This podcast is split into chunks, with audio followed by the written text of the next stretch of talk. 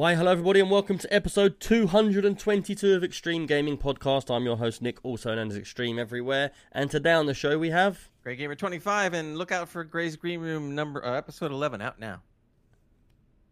Hello, it's Trev and The Trekway for all your Star Trek goodness. Hello, my name's Ross Light. You can find me on all good social media platforms underneath the name Ross Light. Nice, welcome in everybody. How are we all today? Is everybody okay? For everyone that's listening, that was the worst intro we've done in probably the last 2 years. It was funny. We've done it multiple times. So if you want to see it, just come and check us out on Twitch and you can see it there. Right. It's been a busy week. And I want to start off by saying, do you remember how we mentioned comments back on the podcast? I was saying about, oh, I'd love to get some comments and feedback and stuff like that. Well, we had the write-up of a lifetime from Dead Pet. And I'm actually going to read this out because, like, when I saw this and he sent me these messages, I sent them to all the crew and we was all a bit overwhelmed. We was like, man, this is crazy. Some really nice feedback. And so I'm going to try and do my best to read it out. It's quite long, but because we appreciate your feedback, Dead Pet, so much, here we go. And he sent this in. So he says, I'm a truck driver and every day I drive from Leeds to Newcastle and back. The drive up there takes 2 hours. Your podcast is usually around 2 hours long, and it's literally like having my mates in the cab with me. I drove over 1,000 miles per week and listened to a variety of podcasts. I don't listen to you for your commentary on the discussions of current world affairs. I've got other podcasts for that. I don't really listen to you because of your hardcore views on gaming. I've got others for that too. I listen to you because of your informal, often random discussions of things. Your random discussions of things you quite often yeah, that's right, I lost it there. You quite often admit to knowing very little about. I listen for the general nonsense and winding each other up as much as I do for hearing your opinions on the latest games of bit of hardware. And it's fantastic. I'm telling you this because sometimes it sounds like you're not sure if the loose or random structure of the pod is what people want to hear. Well, maybe not everyone and maybe not all the time, but that very aspect of your show is what makes you different from the rest. Keep rambling. Keep making up words, keep going off on tangents, and don't ever change. Your show is a bit of light in an otherwise pretty dark world at times. And I'm sure, as many others, thank you for always being there and for being you. A lot of people are quick off the mark to say when something is crap, and sometimes not as quick to say when something is great. I just wanted you and your co-presenters to know that your podcast is a bit unorthodox, a bit improvised, and a bit chaotic. But that is not its weakness. That's its strength. Keep going. And that was what he sent in. And that is like, do you know what? I've been saying to the crew for a little while, like, look, do we go off too much? Do we talk about games enough?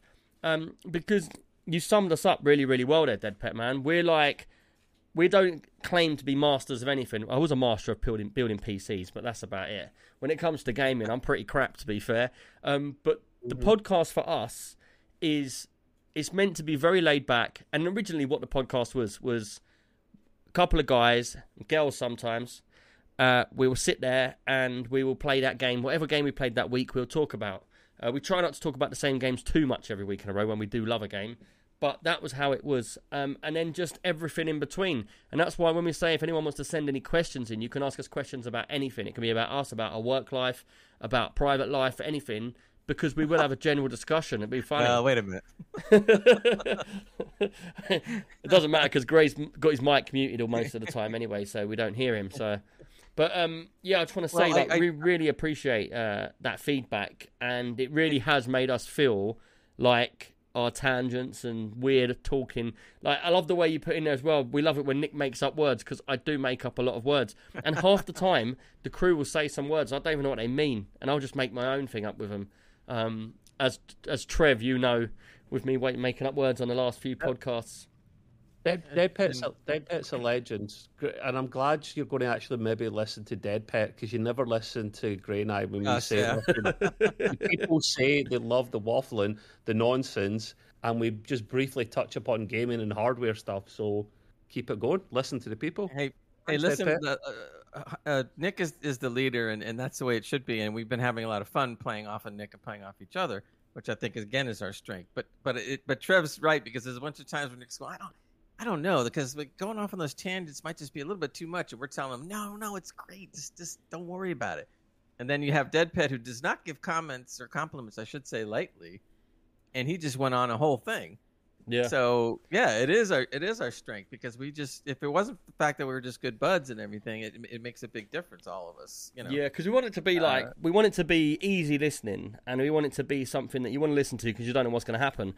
I don't want it to be like someone talking about, say, World of Warcraft, and they're talking so in depth that it's just become boring, and it's just, that's all we're talking about. I want it to be laughy and jokey. And as you know, my brain works in weird ways, and I come up with some... sometimes I will stop one of you lot in a sentence, cut you off completely, and What do you mean sometimes? And I would just say something totally random, and you lot will look at me and go, what is he talking about? And then I have to connect the dots for everybody and say, like, this is how I've got them together. But yeah, I just wanted to say thank you for that, Dead Pat. And if anybody else has got any feedback, feel free to send it into the Discord. We love to hear it, and we read comments out on the show and stuff like that. There can be bad comments. You can slate us if you want. You can say how much Grey's, even though he thinks he's a professional radio DJ, still can't find his unmute button on his mic every time. I'll try better next time. Right, let's get into this. Anyway, how's everybody? All right. I know Trev's not on camera. He's not feeling too good. So nor the virus people. I wouldn't wish it on anyone. Man, I had that the worst, man. I had that literally. I was telling Trev earlier on, this is no lie, yeah. I used to live on a wide beam narrowboat with my mum and dad for a little while. Jeez, I've considered buying one of them. They're brilliant. This one was 180 grand. It was 70 foot long, 12 foot wide. It was a wide beam one, and it was all like really nice bathrooms, and like it was all really gritty. Canal boat, isn't it, mate? Canal boat, but it was a really high end one. Right. They don't have it anymore. They don't have it. My dad don't have it. He's moved to the Philippines, so they sold it all off. That's all gone nowadays. But imagine this. There's three of us on this boat. We've all got neurovirus, yeah? And if you've ever had neurovirus, it's when you get, like, chronic vomiting and diarrhea. At the same time, you can't hold any fluids in. You can't eat or drink any. If you drink one cup of water and it comes straight back out, or it comes out the other end, yeah? No lie, there was three of us in this boat. And we were just filling our pants everywhere. So what happened? Did you all have to hang over the edge of the... One was on the toilet. With your backside out. One of... My dad, actually, he filled his pants in the captain's seat. Man, and trust me, if you've ever seen that brown water and smell what it smells like, wow. Oh. It's horrible, man. I had it... Don't do that. Trev's already sick. I had it coming driving from Shoreditch to Heathrow, yeah? And I was on the A40, which is a big motorway. It's on a flyover. And literally, I had it where I was, like, holding my arse cheeks together so tight, man, because it was going to come out at the same time as puking my tomato soup out of the window of the van. Oh, this is the stuff Dead Pet wants. This is the kind of content he's after. So we're just fine. At one point, I pulled down a road to be sick, yeah, and I'd had, like, a whole tomato soup. Because over in England, I don't know if you get it over there, Heinz tomato soup's a big thing over here. Do you eat it over there, Gray? Yeah. It may not be as big a deal, but yeah, we have it, sure. So, like, I'd had that with, like, half a loaf of bread. And then, literally... half a loaf of bread? Yeah. Wow. And then I go round a corner, because I'm thinking, I'm going to be sick. Like, and I open a door, and I literally puke up red tomato soup. People are standing there, and they're looking at me like... This guy's throwing up blood. And I'm like, aah! I'm like, go away. They think I've got some kind of zombie apocalypse happening. They're all running away. Stay away from him. And then I got back to my work at the time, because I used to work for this company then. I got back to my work, and I'm sitting on the toilet. It's coming out of there, and I've got my head in the sink at the same time. And everyone in my work just goes home because they got scared of getting it. It didn't help me. It's very contagious. Mate, that's what you call a trooper. I stayed there till the bitter end, man, to get my job finished. That's dedication right there. Except everybody else left, so they all left off. Yeah. Thankfully, no diarrhea, just been sick, but that's yeah. Oh, that's tomorrow. That's tomorrow. I was just going to say that. Send your poopy pics in tomorrow.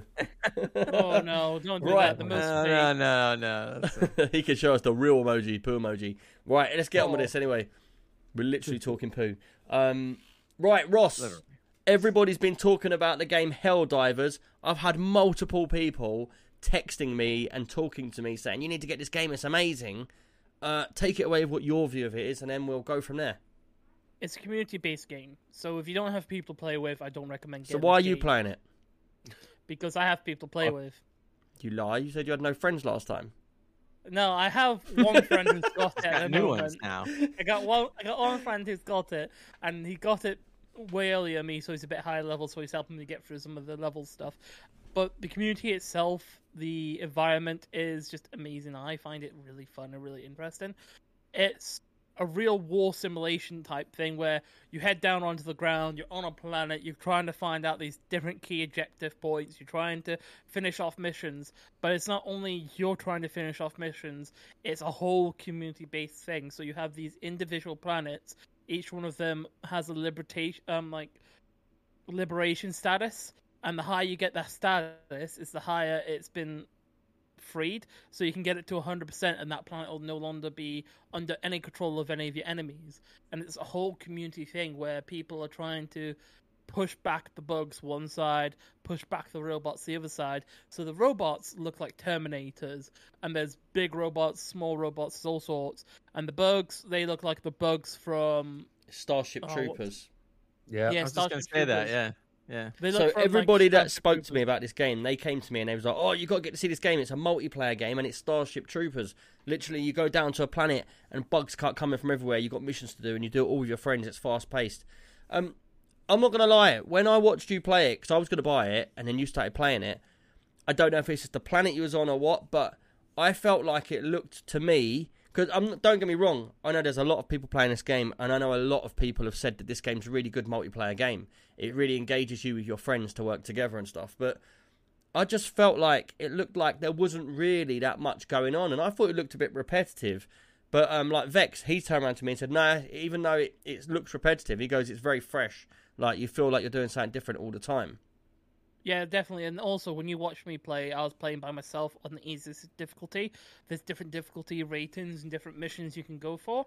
And because I was by myself, it means the bug respawn rate was a lot lower. But trust me, when it hits, it really does hit. So if you watch the whole thing whilst I was playing, near the end there was just bugs swarming all around me, and I had to figure out how to get out of that situation with the limited amount of resources I have. So it's all about utilising the items that you've got on hand, and also utilising the items that you can call down from your ship. So you can call down an airstrike. It's a bit like Call of Duty, wasn't it? Where you get to a certain level, and then you can pick a... That's what I thought. No, there's a different... The leveling system's completely different to Call of Duty. No, I'm talking about the special weapons. So, so Call of Duty, you'll get so many kills, and as you get up kill streaks, you can pick... You get like a special weapon, and then at the end you can do a nuke, yeah?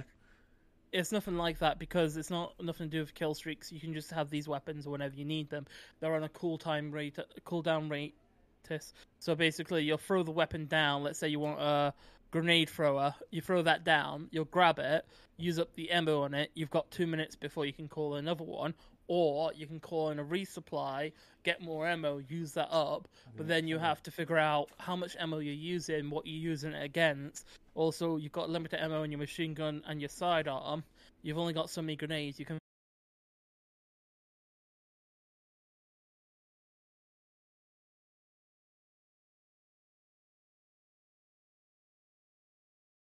lost it on my monitor.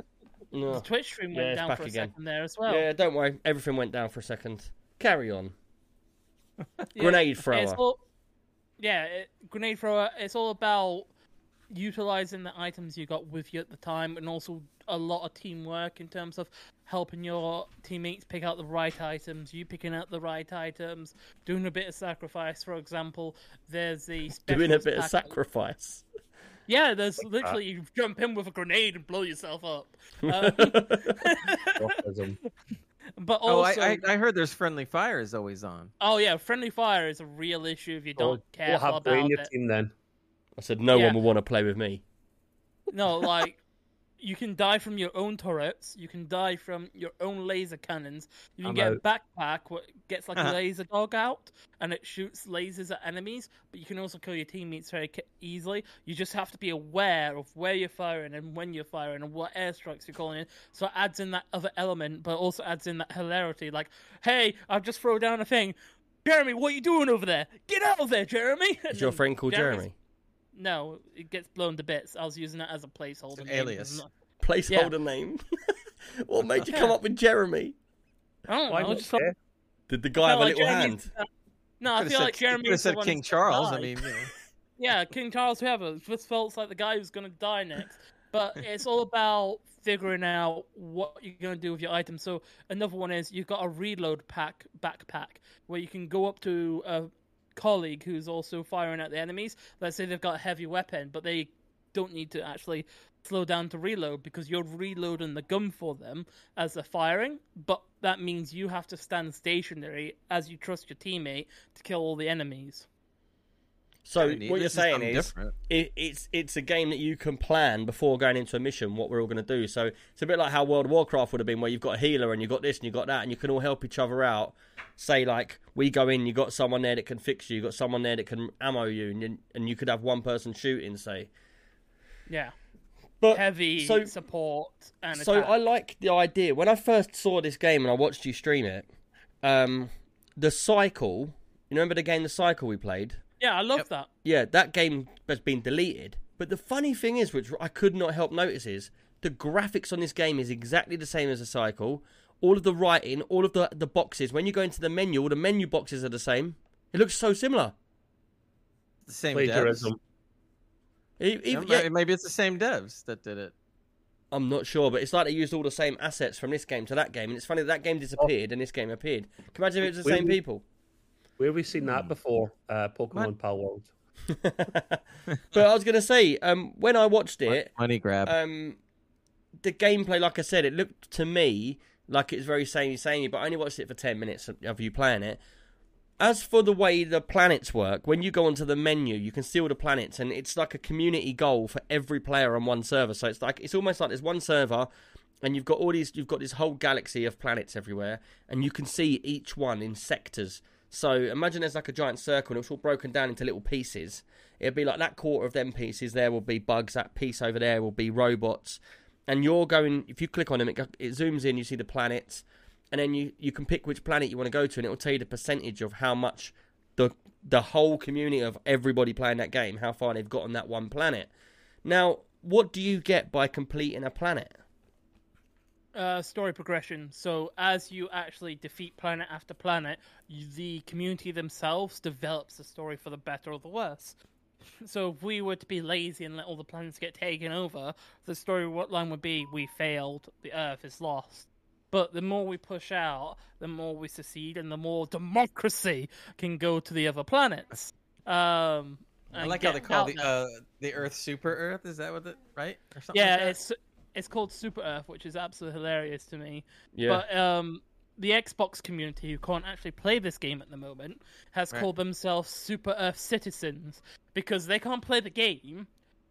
So they're saying, "Oh, we're on Super Earth," but they're still giving their support out to the community for everyone to try to get as much of this goal as possible. And there's been all these little factions forming and all this different storylines. It's a sandbox MMO, like you build your own story and you build your own game as you go through it. So there'll be different factions fighting against different people. There's a one character out there called Demon something, where the devs themselves has actually give like a storyline objective to find this guy. So what this guy did, he waited till the end of one of the very harder missions and then killed all his teammates and extracted by himself. This clip went viral around the internet. So they decided to make it part of the lore, and he's now a deserter. So anytime you get into the game with that particular character on that particular account, it'll say, new objective, kill this guy. And basically, your objective is to murder this guy now. But this guy can still play the game. We can hear you, mate. Well, when you play the game, though, is it friendly fire on all the time? You can't all turn the time. It off? You can't turn it off. That's the part of the game. That is a part of the game. How quick can you respawn after you get killed like instantly. That? Instantly. But it depends how many resupplies you get. So you get 5 resupplies per person. So if you have 4 people, that's 20 resupplies. That's 20 lives between the 4 people there. I've muted Trev just for a second. Yeah, what's going on there? I don't know. I think he's left his mic off. He's either watching a video or he's talking to someone or something. So I've just muted him. But when he texts one of you lot, can you let me know so I can unmute him?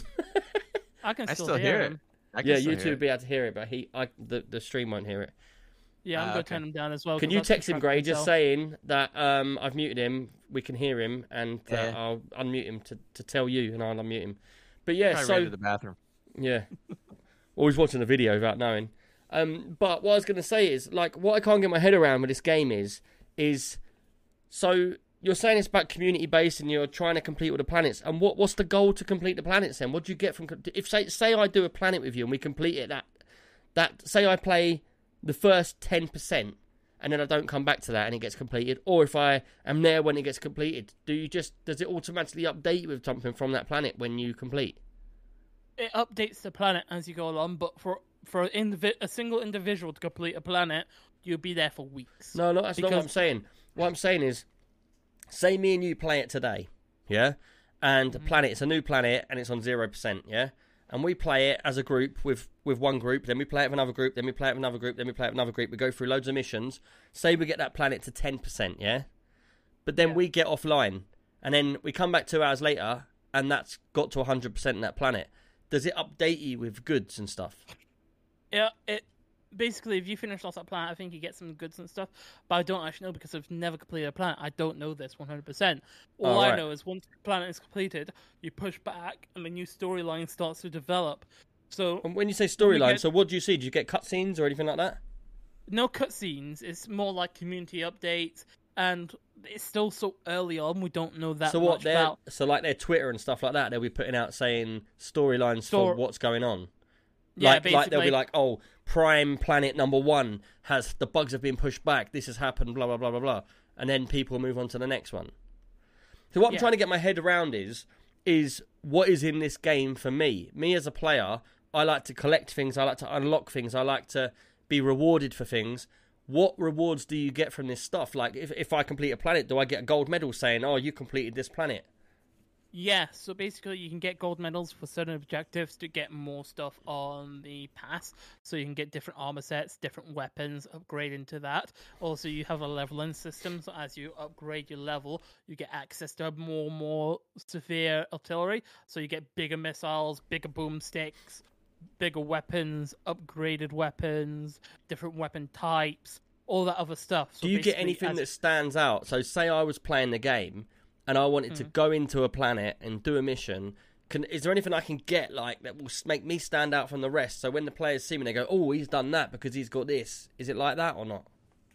Not at the moment, but it's not really that type of game. It's like more you make the story. You make it valuable to what you want it to be.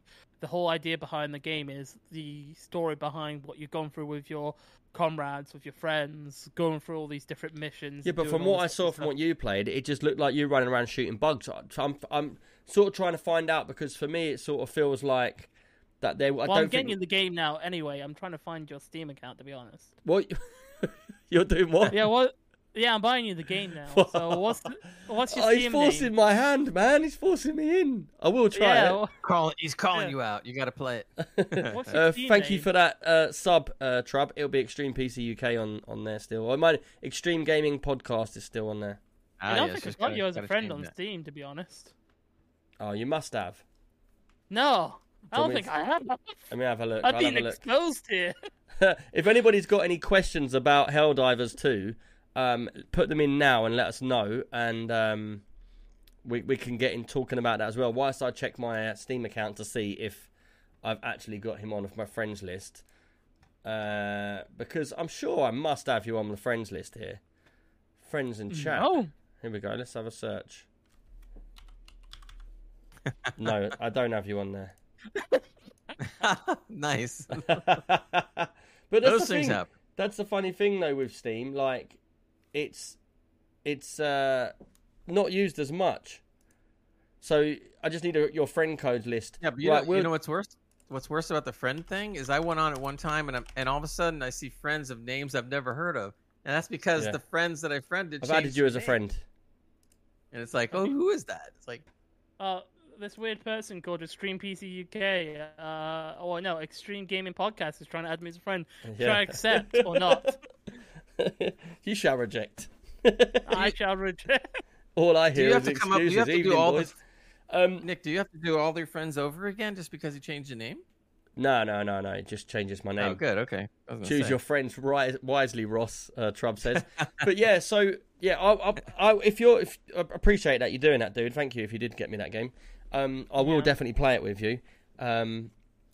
Because I really do like the idea of it, but I feel like I don't know what's the point of it. I feel like you're explaining it to me, and I'm trying to get my head around it, but I'm not getting it. Like I'm just not getting it. So I want to try and find out. Like if I get on there and I go to this planet, and I'll be like, oh, I'm going to go to this planet because I want to unlock this weapon set. I want to go there because I want to unlock this, and then you can see what I've got. Like, do we get levels? Is there XP levels? Yes. What do they get capped at? Do you know? No idea. The highest person I've seen so far is level 28, but even that's not the highest level. All right. Because I'll definitely get into it. So tell me, what is the best thing about this game for you? The best thing about this game for me is it's my new daily runner. Like, I can spend a quick half an hour on a mission. I can just be like, hey, message my friend, democracy. That's all I have to send him with like an exclamation mark, and he's like, all right, I'll come on. And it's more about the funniness of it and playing the game itself, actually jumping on it, having fun. And it's a half an hour run that I'll do, which is a quick half hour, and then I'll get on to do my other stuff. I don't have to spend hours playing this game, but I can if I want to. And it's a nice thing there where it's like, I don't like Call of Duty at the moment for all the crap they've been doing, and I want, like, I've completed Power World now, so I need a new daily driver. I need a new daily game. Or at some point, you've got to try and Shrouded at some point, because that is... I might jump on it at some point. It will keep you... But that will keep you entertained for a good 100 hours, 100%. I'm at 84 hours on that one now. Wow. And what level are you now on that? I just hit 20. 20, all right. So 20, I think 25 or 26 is the cap at the moment. That's the cap, yeah, for now anyway. But, yeah, so...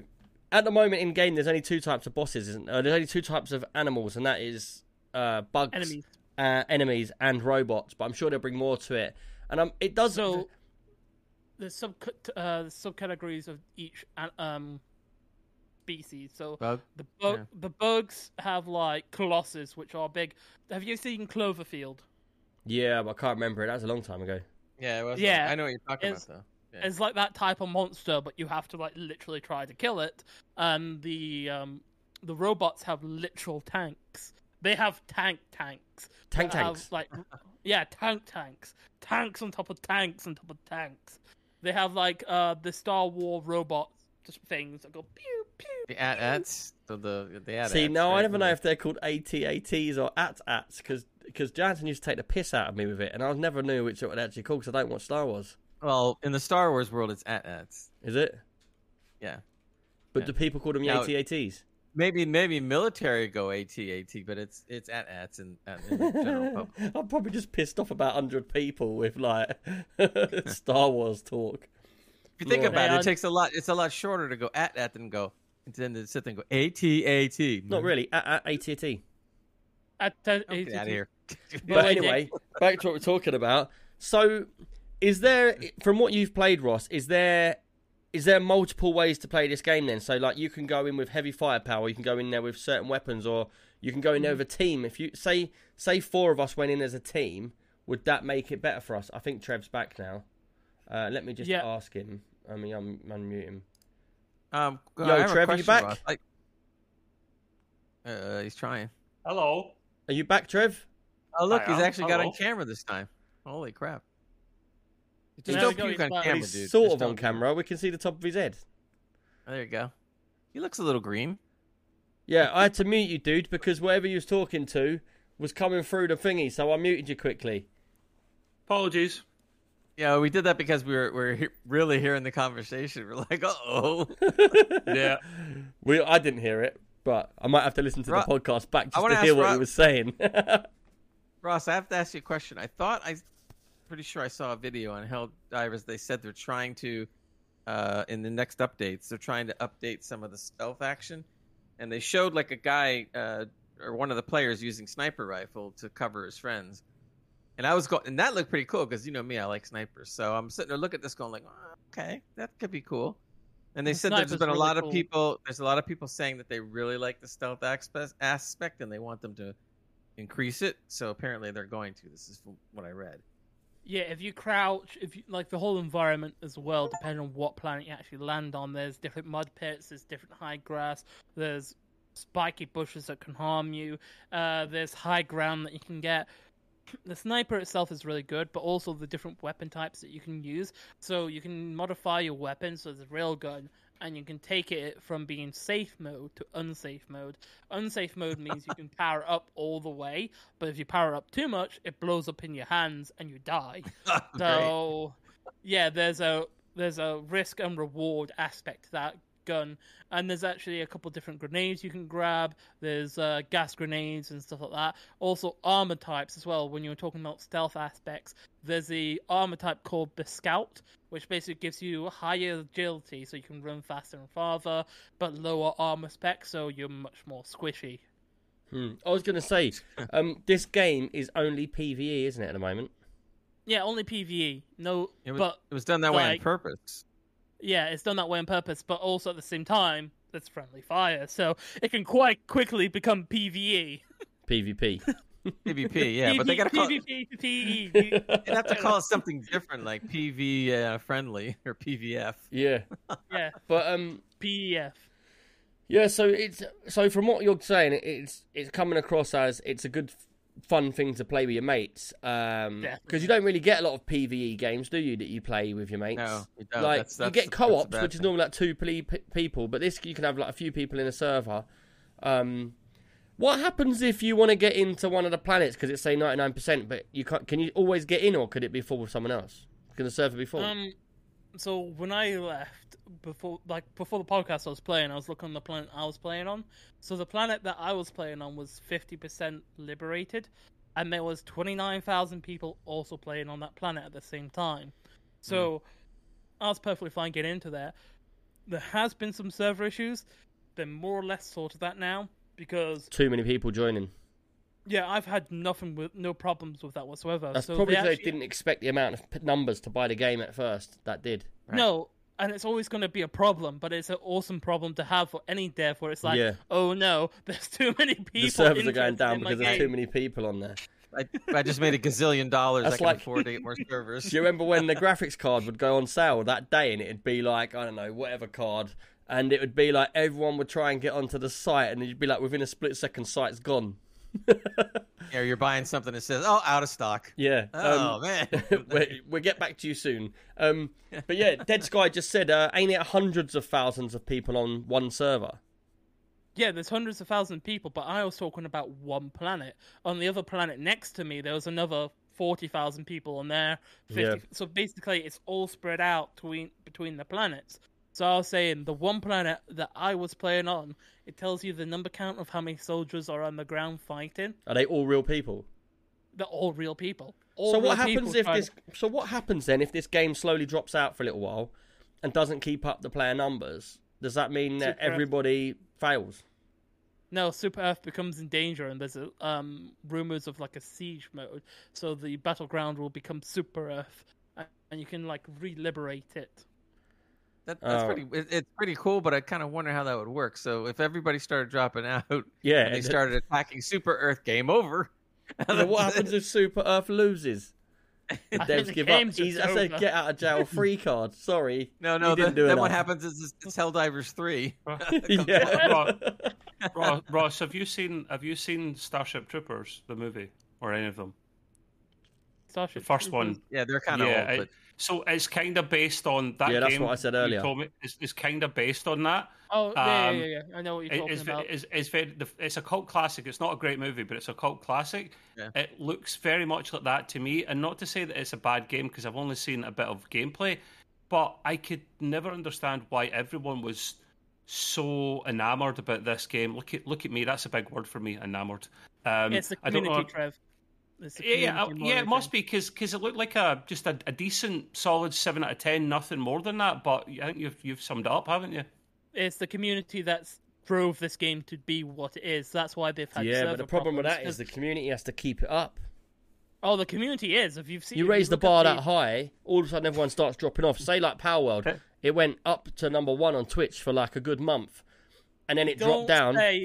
don't say Powell's dropped off because there's still over 500,000 people playing that daily, which is a ridiculous amount of people. And even the guy who runs the company has said, hey, we don't have enough content at the moment. Perfectly fine to play other games. Go and play other games. Yeah, we get that. But what I'm saying is that still doesn't make the fact that it did drop down quite a bit. So if I'm looking at it now...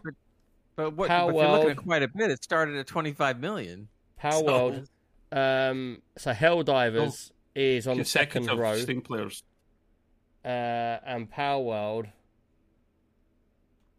is...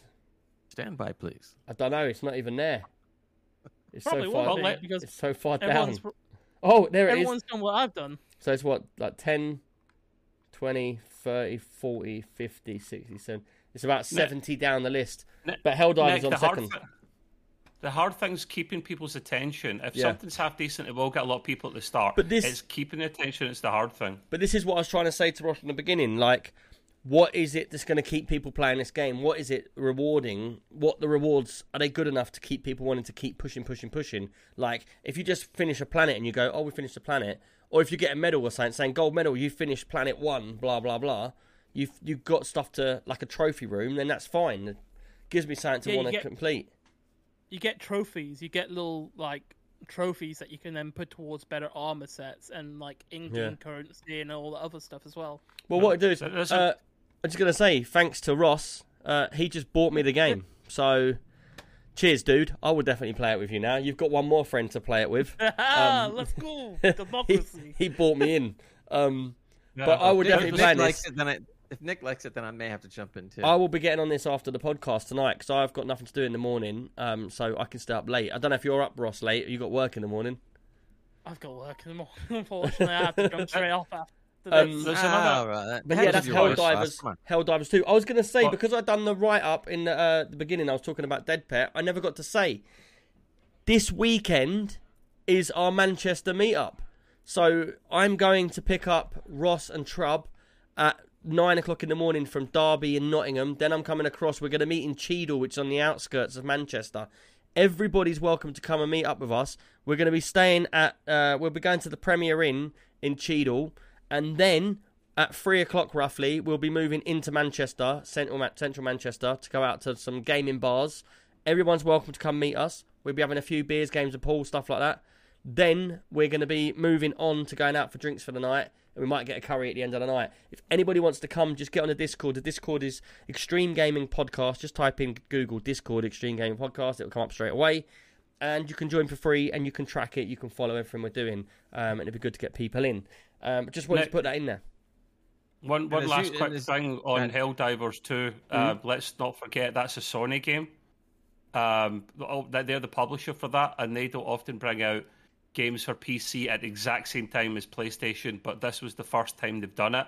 Yeah. So they may do this more. This may be an incentive for them to not delay games for a year before bringing them out on PC after they've seen the success. What you're trying to say is they've realised that the PC's better and now they're switching it over.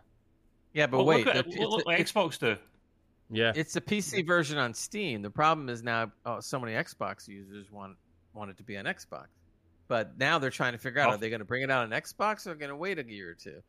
Well, they brought 4 games out from Xbox to PlayStation. That's the thing I meant to say to you, Nick. Sea of Thieves is coming to PlayStation in April. Oh, really? Along with Jet Set Radio and a couple of others. Man, Sea of Thieves. If you're an achievement hunter here and you look at Sea of Thieves, that game's crazy for achievements. You know it's got 5,000 points on that, Ross. Have you completed it all? After playing it, it's only fun if you got people to play with, and I can't play it by myself, so it's not really fun for me. Yeah, it's definitely we've got it. I've played loads of it. Like, I've done loads of achievements. If you ever want to do some achievement hunting, Ross, more than happy to get on a boat and we just go out and just do the achievements. I'm down for that. That sounds fun as hell. But because it gives you a reason to do it, you see, rather than just floating around on a boat for no reason. And there's loads of them as well to do all the different missions and stuff. So I'm well down for doing that. And if anyone else is, let us know. I'll be well down for that. Right. Let's move on with the podcast. We've got a few other things to talk about today. We've got a few questions as well. Because it was so late, and I've been really busy because my son had an operation today, so I haven't been able to get lots of stuff ready. So I put a thing in saying about questions. So we got a few questions sent in. I'm going to read it out as normal, and this is from Cal, and he says, speakers. What is your audio setup for desktop PC use? And also, what about the front room? I personally think audio doesn't get anywhere near as attention as it deserves. Right. The first thing I'm going to say about this is back in the day, do you remember back in the day, you'd get your motherboard and that, and you would actually have a sound card in your computer. Sure. Not many people have them now. And I'm going to be honest, for me, if you've got a high-end board, you get a good sound card in your board anyway. A lot of people still like to have external sound cards so they can have their like custom mic controls and stuff like that. Like I believe you do, Ross, don't you? No, I don't have. I don't have a sound card. I have a Scarlett for my mic here, which is a Phantom mic. I don't know what it's called. It's a mic. I don't know what it's called. It's a DAC, is it not? I'm sure. I just hook it up and it works. But that's an external sound card, isn't it? No, it's a USB. Is it a USB thing. One? It's just controlling his mic. Plug it in. Yeah. But it has a cloud lifter. It has all this other stuff. So basically, it converts this to USB, but it powers it properly. That's why you can hear my voice so crisp and cleanly. Oh, look at him. Listen to my voice. Voice sounds wonderful. Like a pin drop. Ping. Oh, wait, talking about voice and stuff, Nick, one thing I will have to say real quick, talking about USB mics. Oh, he's got out of his seat, people. Hi. He's gone. He's gone to do something. This is for little Leo. Oh, so I was going to say this. So Leo was on the podcast last time, weren't he, yeah? So Ross saw that and then is going to give him this really nice... HyperX. What's it called? HyperX mic, so that he can, if he wants to come on in the future, because Leo can only come on the show when he hasn't got cadets or school, so it's going to be limited, but he will come back on. Do you not recognise it? Do you not recognise the mic?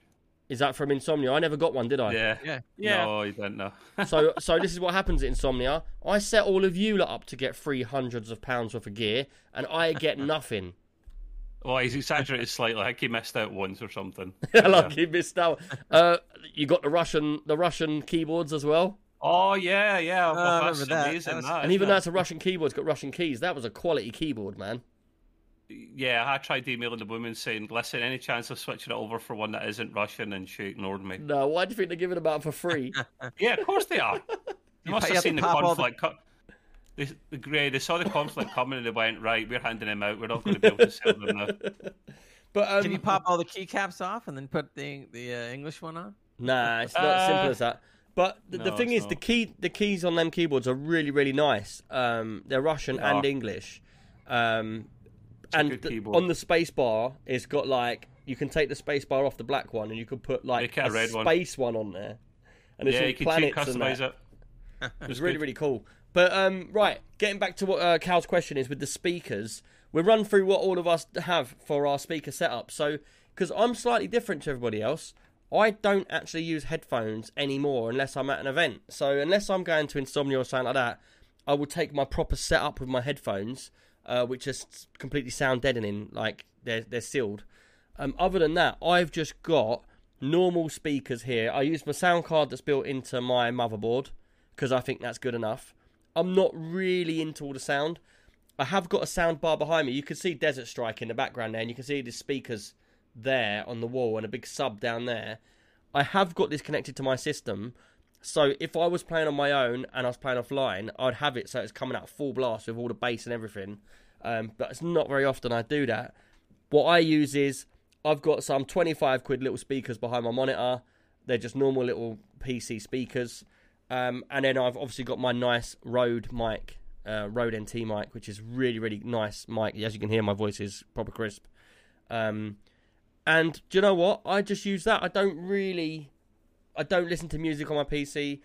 I don't really listen to that much sound on my PC. Like when I'm playing a game, I'm not that worried about having like all the bangs and pops and everything perfectly.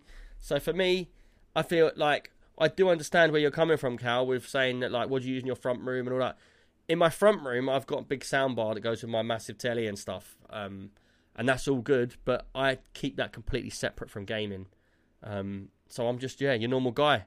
Just got it. Like now, look what I'm using now. I'm using my 99p headphones.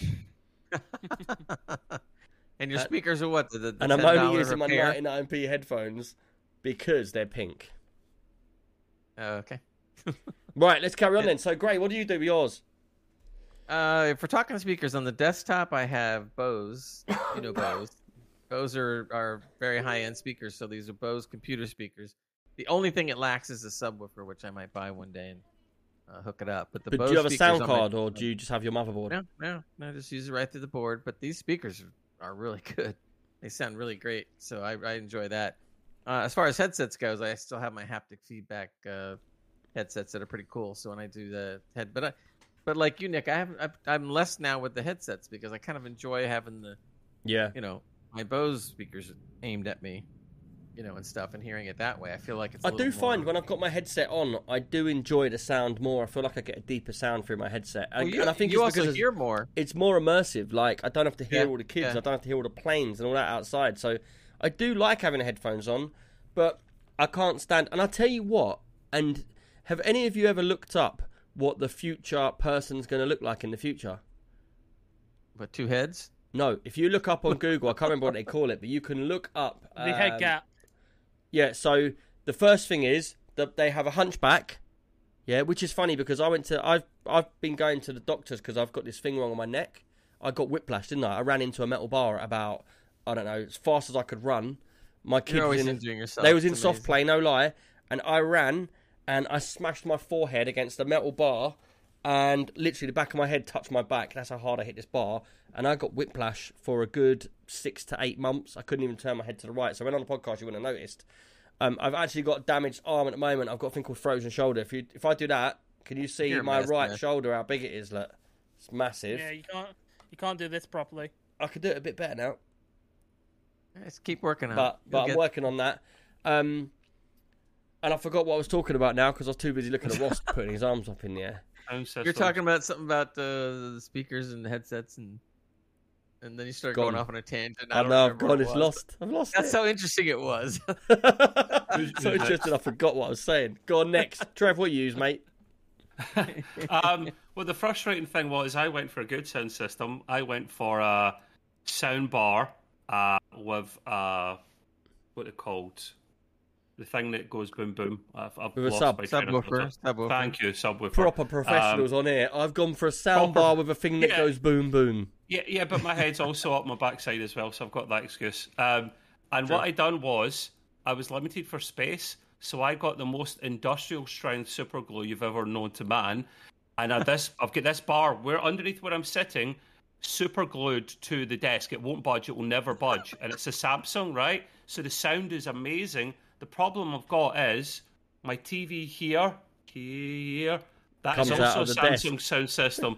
So see, when I turn that on and off, it turns this on and off. So I went, oh no, I never thought this one through, Trevor. So I've had to unplug this one, and it's been unplugged for 3 years. It'll be unplugged until I move.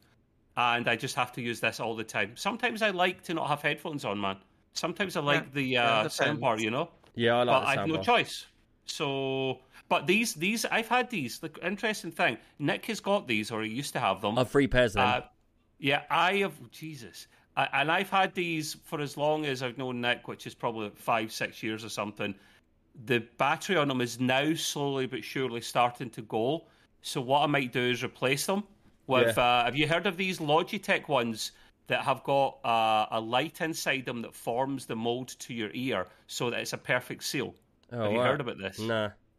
It's kind of some space age shit, man. I might get them. It only costs like $300. You just reminded me of what I was talking about. So I was talking about my broken body because I was talking about the future man, what he looks like. And when you said about your headphones, I thought about your band because the good thing about the Arctis is the Arctic 7s and Arctic 9 headphones is they have a soft band on your head which has a metal band over the top of it which doesn't touch your head, and what that does is it allows it to sit on your head without putting any pressure on your head, and it's they're like really, really comfortable. And the future man picture, if you look it up, the first thing, and you would have seen this in children nowadays, they have a massive dip in the middle of their head, so their head looks like a bum. Like, seriously, you'll see kids now, if you go, when you're out or whatever, if you're at Somnia and playing, like, I'm not saying go around looking at people's kids and stuff, but if you see kids around you, look at their heads, and you'll see they have, where they wear their headphones so much, they have indent right across the top of their head.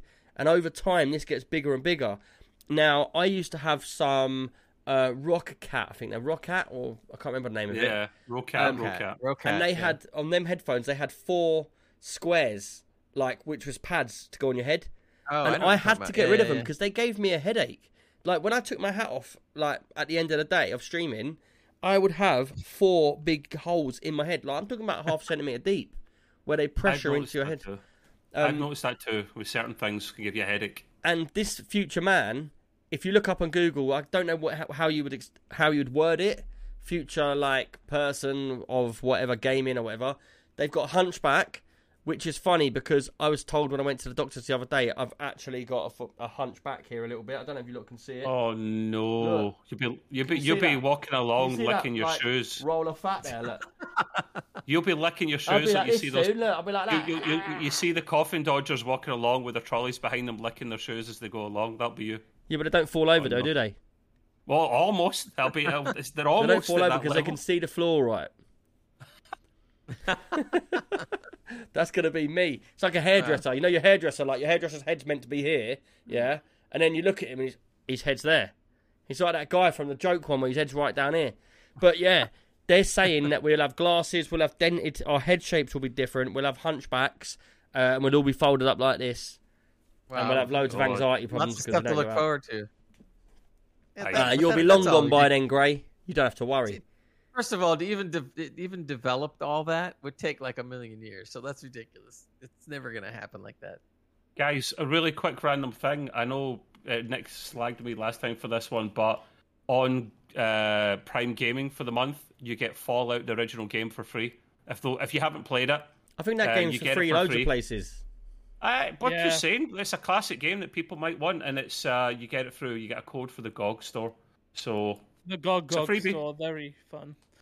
Very fun. That sounded very enthusiastic. That sounded like Leo the other week. Oh, StarCraft.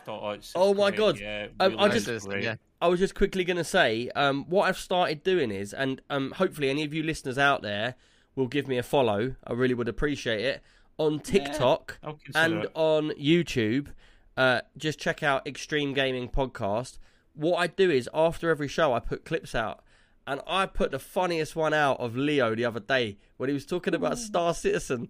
He's talking about Star Citizen. He says, yeah, the game's really, really good game. Like, you know, the graphics are amazing. Like, it looks really good, blah, blah. And then instantly he just goes, but I've never downloaded it. I've never played it. I've never even really watched it. Like, yeah, I'm never going to buy that game. Yeah. Basically. And I was like, what? I saw Gray sent me this clip and I was like, did he actually say that? And then Gray actually goes... How much did he pay you to say like that game? And then afterwards, I spoke to Leo genuinely, and he went, "Well, I didn't want to say anything bad about it because you might not let me on again." He thought I was going to ban him off. Smart boy. That's great. But yeah, check it out because we put all of our clips and funny clips and bits and pieces out on there. So just check them both out, TikTok and on YouTube Shorts. But yeah. So what about you, Ross? You've done yours. Trev, you've done yours. We've all done ours. We've all spoke about our sound. Ross, did you do your speakers? Yeah, he was talking about how he's got a... I use my headphones. I don't really have speakers, but if I was to have speakers, there would be my 2 monitors at the moment. I used to have external speakers with a subwoofer, but I never used to use it because anytime I turned on the subwoofer, because I have someone living above me, it'll be a bit too loud. So I was just like, I'll just use headphones then. There's no point. I'm already loud enough as it is anyway. I don't need a bloody subwoofer. So headphones for me. I do feel like when you got the headphones on, you do feel like you're going to a different place. You're submerged into a new area, aren't you? Like, yeah. I mean, the haptics I got are really great, especially for shooters, because you feel the thing as it's shooting things. Great. What was your setup again? I think I missed it, man. You get a combination. Was yours the headphones that talking about? He's a DJ. He's got a full radio DJ setup there. Why do you want vibrating headphones? I don't understand. No, it's not vibrating. Why? Headphones. Trev's like, why don't you just get the same vibrating things as me? Yes, exactly. If you're going to use something that vibrates, use it elsewhere. Why are you using this head? What? No, I mean, because he's a dickhead. That's the thing I like about it. It's not vibrating. It's a haptic feedback system, but it's not vibrating. That's why I like them. They don't vibrate. The same thing? No, it's not. It's totally different. If you lay the headsets on your table and you let the game audio play through it, those headphones will not vibrate and they will not do anything to the table. It's all in the circuitry of how they make these things. It's pretty cool. Shifty Hand has just raided us with 21 people. Welcome in, Shifty, and your crew. I hope you're all good. We've just been talking about Helldivers, and now we're talking about sound. You came in just as we were talking about vibrations, or what was it? Wait, what?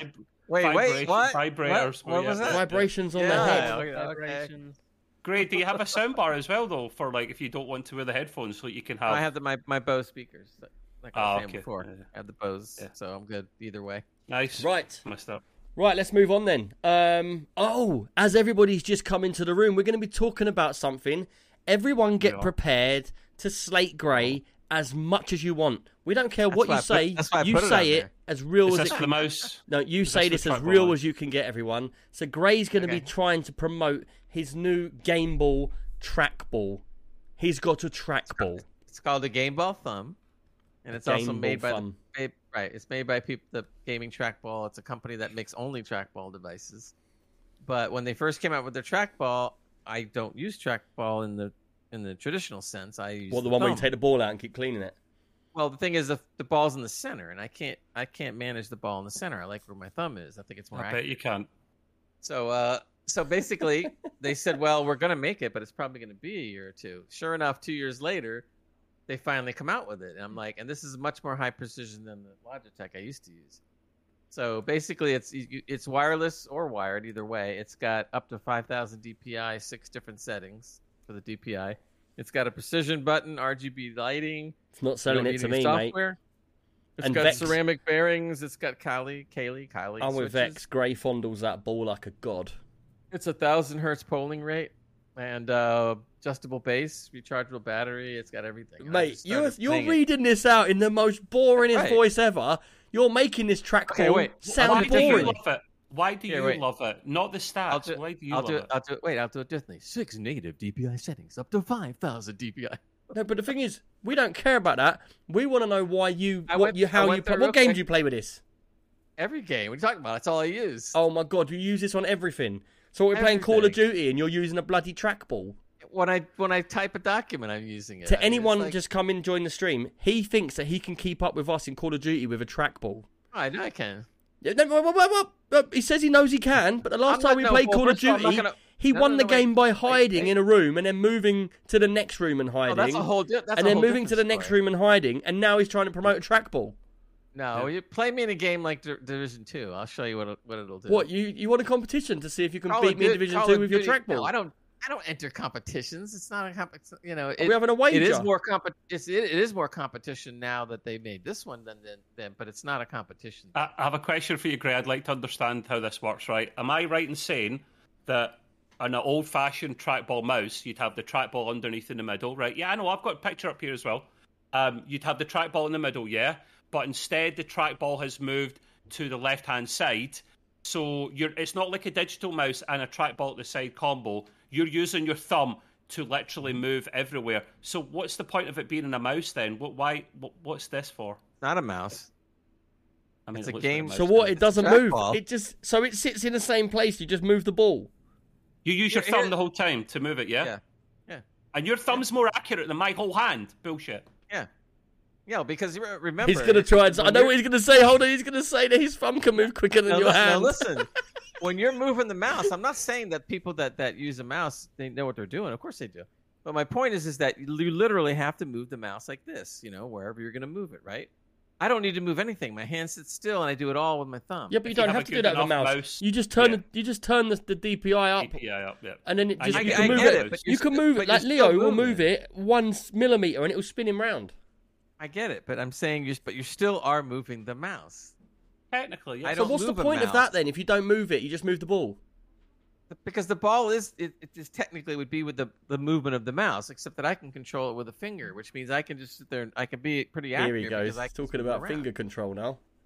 This is why you've always been shit at FPS games this whole time. It's not. It wasn't your skill. It wasn't your skill set. No. It wasn't your skill set. It was your mouse. I'm actually giving you credit. I'm not blaming you. I'm blaming your bloody mouse. No, I don't know. It's not the mouse at all. Because I don't like games like Call of Duty and stuff like that. I just don't like them. Period. Okay, then. So, out of all the games you play, which game is the most you've enjoyed using your trackball? just like every game, man. It just. So if I gave you a mouse and went go back to the mouse, right? Would you find it hard? Yeah, because I'm totally used to this. I've been using this type of mouse for 15 years. Have you still got a horse and cart outside your house?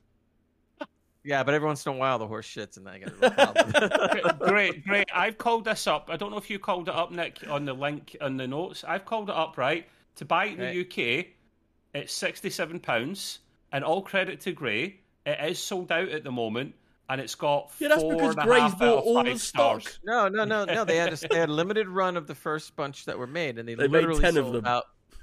They sold out in like 2 days. Gone. They only sell to so many countries. Actually, it's kind of. I did a pre-order. I realized I wouldn't have got. Vector said it sold out because they only made one. Yeah, right. Exactly. Oh, and by the way, if this is a limited edition, so you will not get the red color. It's a limited edition that no one wants.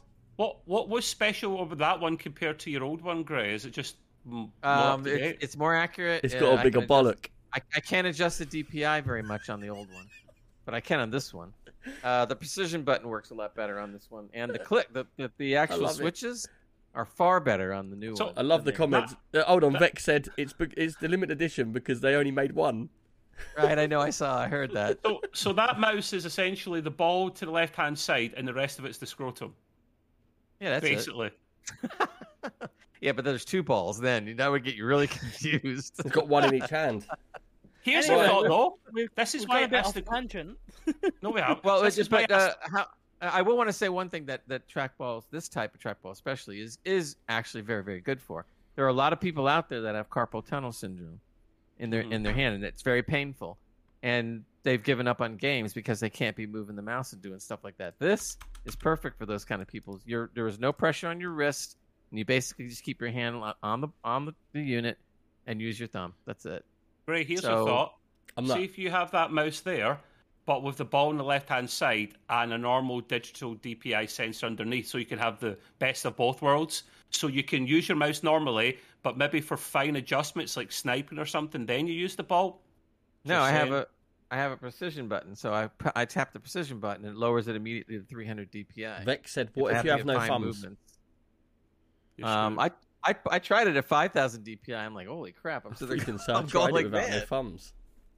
Right, I've had enough of trackballs. We're getting away from this subject. No one likes a trackball. It doesn't matter how many times you try and sell it to us. We all think it's shit. Yeah. Well, guess what? They sold a lot of them, so. Obviously, I want to see numbers. Wait a minute. I've only got 6 reviews, so no. Seriously, on a quick. Yes, Trev done his research there. No. There is an article. This is funny. As soon as not long after I bought this, there was an article from a serious magazine. I got to find it or online that talked all about trackballs. I couldn't believe it. I'm sitting there going like, "Cool." I think I posted it, and the guy was talking all about it and how much he likes it, and he was like, "Yeah, man. Now we're talking." So yes, it may not be in the market. Is that there for me to read out or not? Yeah, it's up to you. It's optional. It's their official sale. So Trev just put in their official. Gameball Thumb is the world's first thumb trackball mouse developed specifically for the computer gamer. I can't read it because it's going up the screen. We leverage our learnings from the original Game Ball and incorporated in the gaming-specific features wanted by the community. Not wanted at all by the community.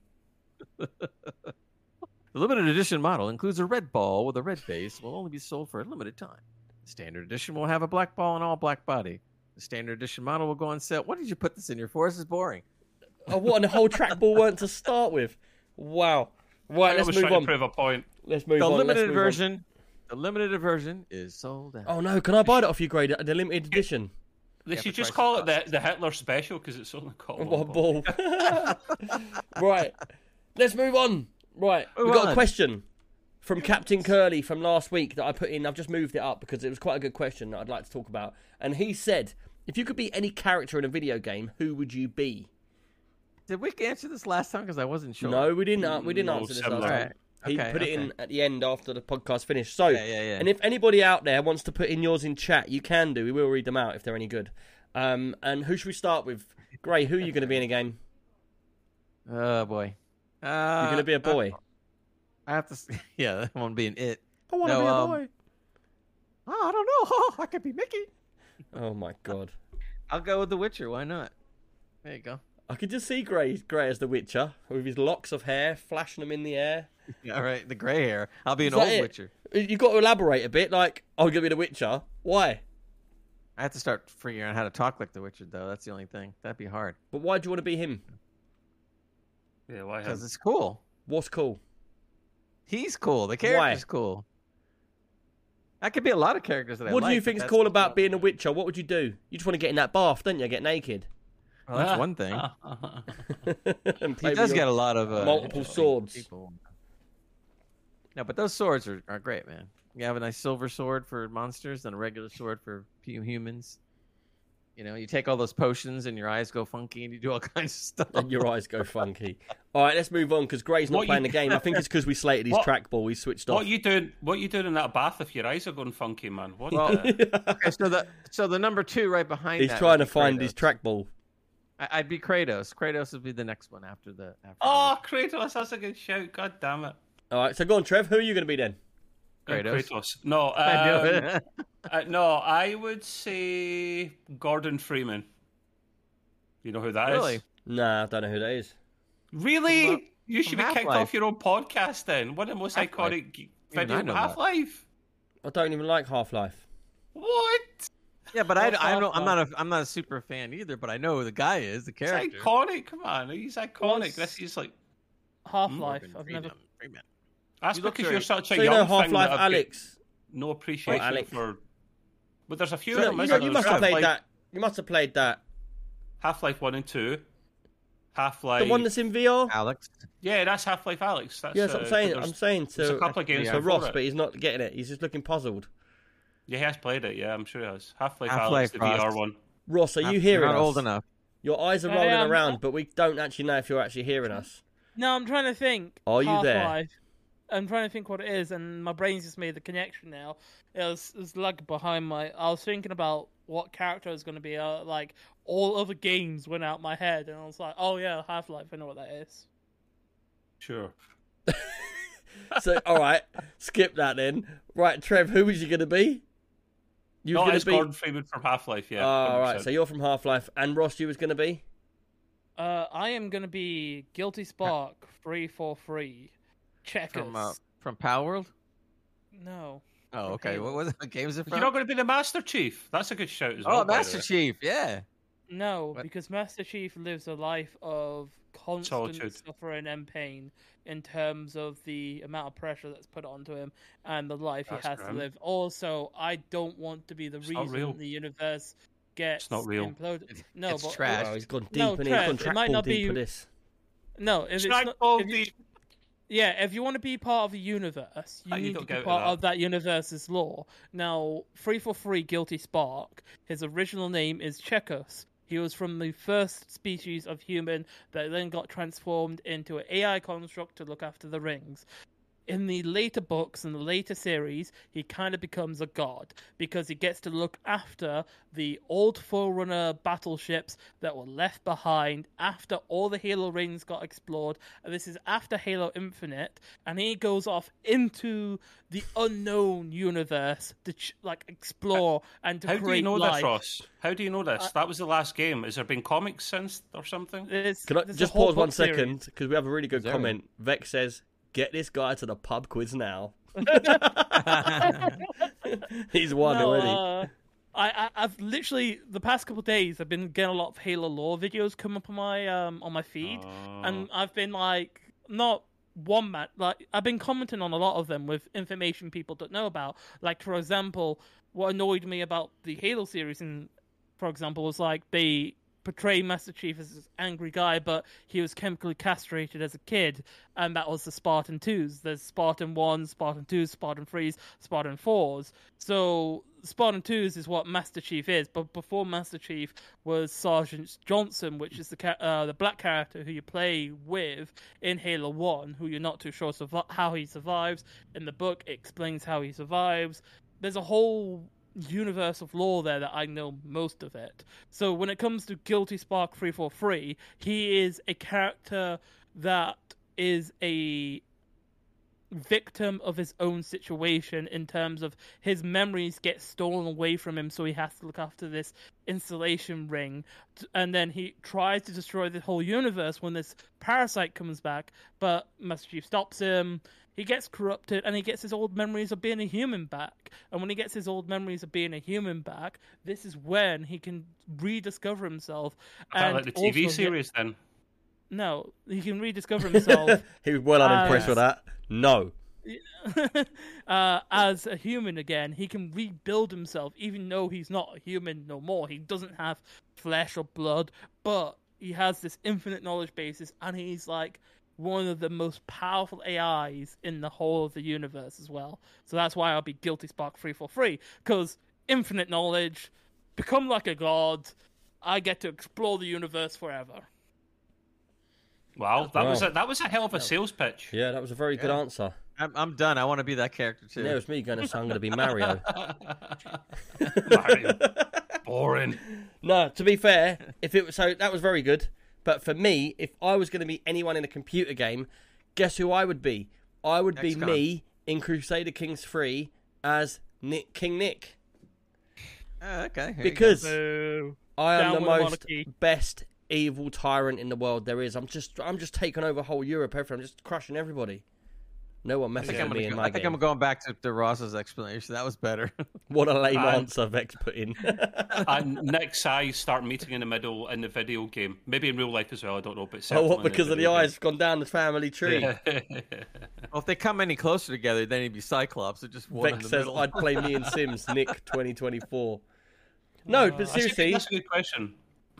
In a game, I do like Crusader Kings is one of my favourite games, man. Like the whole strategy and everything like that. If I could drop into that kind of world, could you imagine? Like this is totally off topic, but could you imagine if you got Crusader Kings in VR and then you was the ruler and you got to rule your kingdom and everything in VR? That'd be amazing. I think that'd be cool. Be like Game of Thrones for real. Yeah, that'd be really cool. So if you got contacts with the developers, I might be able to help you out with that. What with Crusader Kings 3? He said it so casual. I know. Build me the biggest game ever in VR. No, I said if you've got contacts with the developers and you can set me up a meeting, I might be able to help you out with getting that into VR. What? Yeah, but the thing is, what I'm explaining is not that, because that game's like a top-down view of a country and maps. But I'm saying if they had a game like that, which would be 3D, would be amazing. Like a whole new game, not Crusader Kings 3, but a whole new game like that, but you're in VR. It'd be 3D of you floating over a country. Yeah, well, don't, because I've done that in VR on bloody Truckers MP from Euro Truck Simulator 2, and I thought it'd be funny we us all go in VR. So we all got into VR, and everybody's driving their trucks, but I wanted to do it in third person, like how I play. Man, I've never felt so sick, man, ever. Like, literally, I was driving my Arctic lorry, from about 100 feet up and 100 feet behind the truck. So as it was going around corners, I was like a bird behind it. Oh, man, it was all over the place. It was a horrible feeling. That's such a terrible idea. Your driving technique was very dodgy there. Never do that again, Mr. Nick. Yeah, so looked very appropriate. However, that VR was pretty real then if you got sick. Yeah. Vex just gave us a question quickly. If you could be sponsored by any hardware or software company in gaming, who would it be? Already been there, done that. Well, we know we're great, don't we? Trackball Limited. Yes, he's going to be with Trackball, and they'll send him as many as he needs. Well, that would be on the hardware side. And then maybe I'd want to have Ubisoft or something, on the game side. To be sponsored by NVIDIA. I mean, that's a no-brainer, man. Get a £1,500 graphics card sent to me every 2 years. Yep. Yeah, that sounds good. There's two companies, either Razer or ROG. Well, ASUS have went down the pan in the last few years, haven't they? Even Nick admits as much. They're not the same quality as they used to be. The quality they're not the same, but they're getting better at the community outreach, and they're getting better with working with the creators that I have seen on their social medias recently. This is one, and also don't forget the reason why I've got these headphones is because I tried to get sponsored by them and got halfway to it. So it's like one of the two companies that I want to get sponsored by is Razer because they give me this awesome little fidget toy, and also I've met their people. The people are really nice, and I would love to work with them. Can we just say with Ross, when he done that pitch for ASUS, by the way. I don't know if you guys remember, but for those that don't know, he absolutely knocked his pan out and worked really, really hard. And some of his promo videos he done were excellent. And I'm not just saying that for the sake of it, Ross. They were excellent. And for you to not even get to like the last round was ridiculous, actually.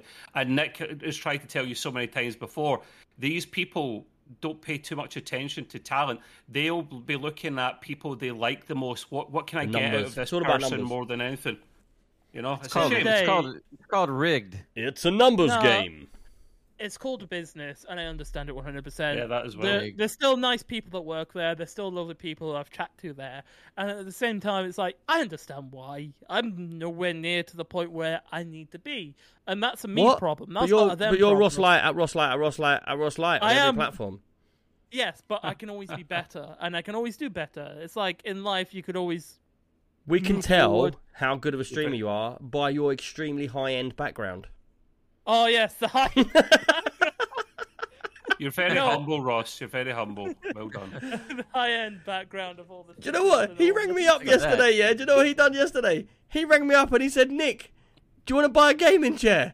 And me joking around went, what, not your broken green one? And he was like, yeah, I don't think it'll be that broken for you.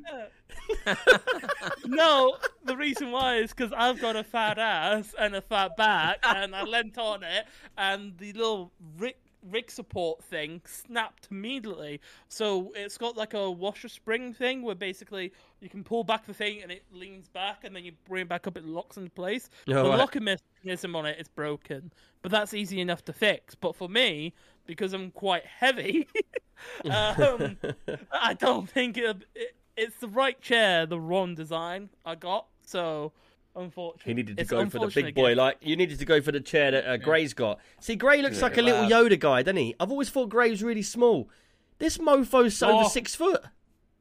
Listen, I was... This chair is big. This is the biggest one they make. When I met the guy, I was like, I thought you were a little Yoda midget person, and now he's the same height as me, and he's well into his 60s. Like, it's like Hagrid turned up.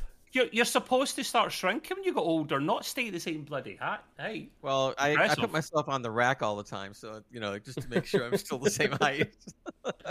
That's funny. Oh boy! Right, let's move on. That was a good question there as well. So, I believe Gray, you want to talk about a bit of Star Wars news? Yeah, the only reason I'm bringing this up, here's the whole thing: the game dev that was doing the remake of Star Wars Knights of the Old Republic. If you played the game when it first came out long ago, it was a great game, and everybody's been looking forward for them to remake this for years and years and years. And then we get the news, the Star Wars Knights of the Old Republic remake, the devs are getting sold for $500 million. And they think that that's going to kill the game, and it may never come out. And is everybody not just getting tired of all this crap that happens lately? Oh man, that's good.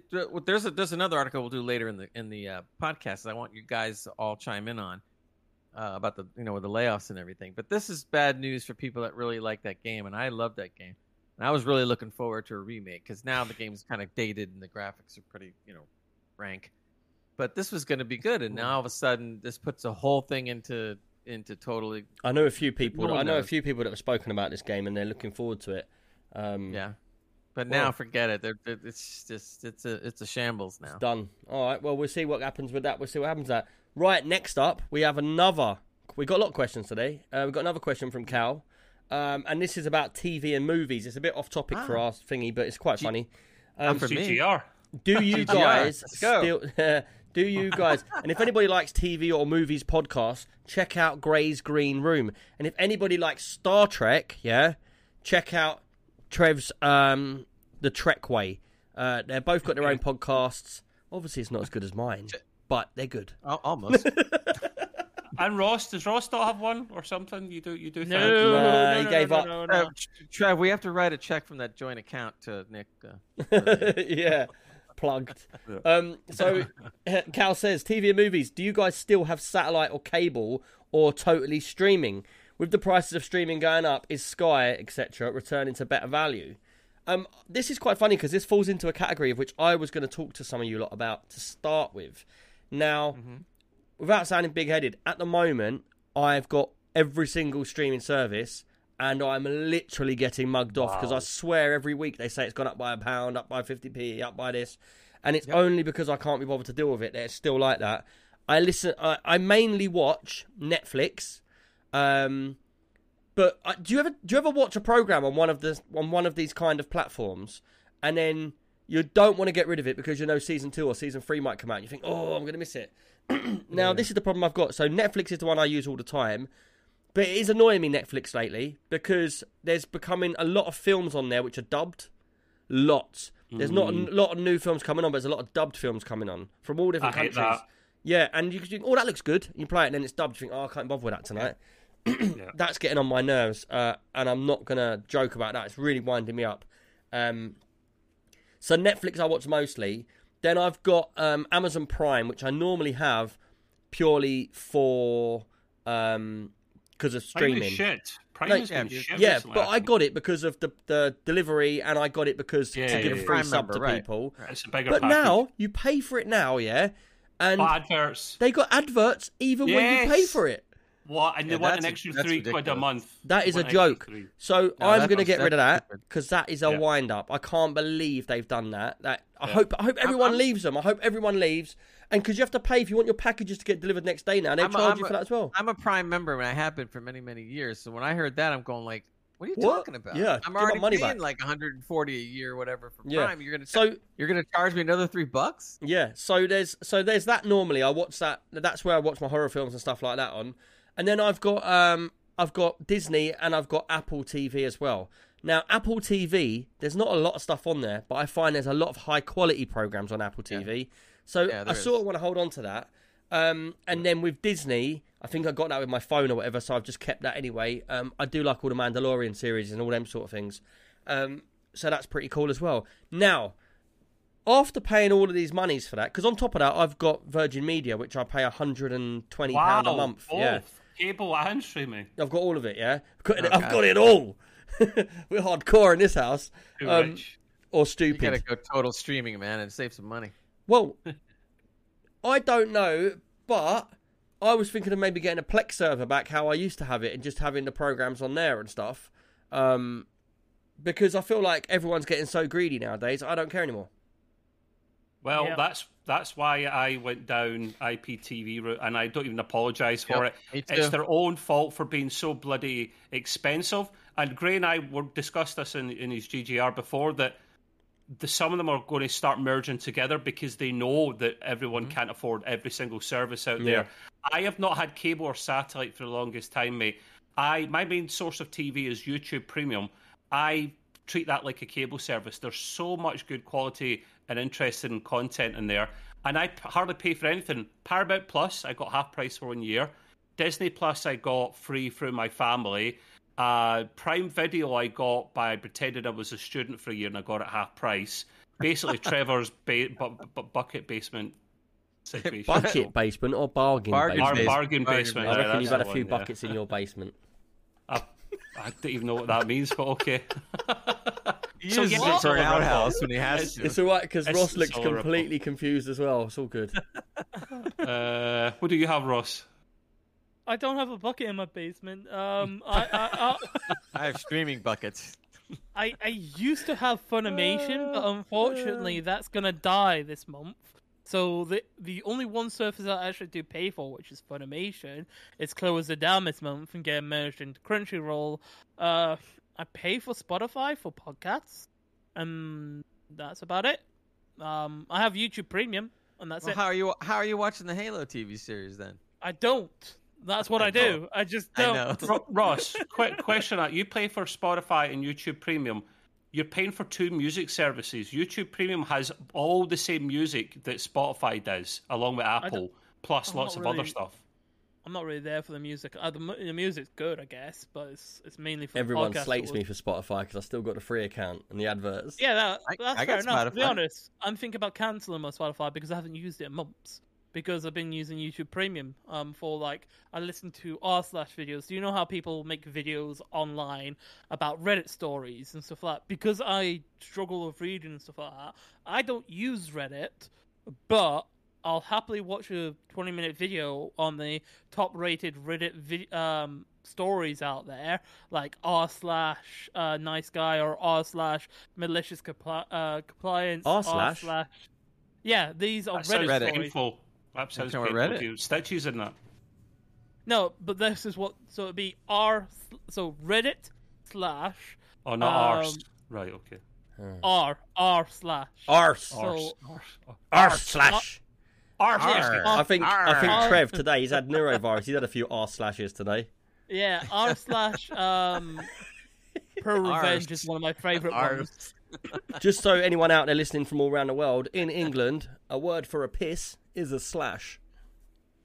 Oh, really? Yeah, that'd be rough. I thought I knew everything. That's a new one for me. You know, I'm going for slash. Johnny Cash. So wait. There used to be, there still is a very famous rock guitar player, and his name is Slash.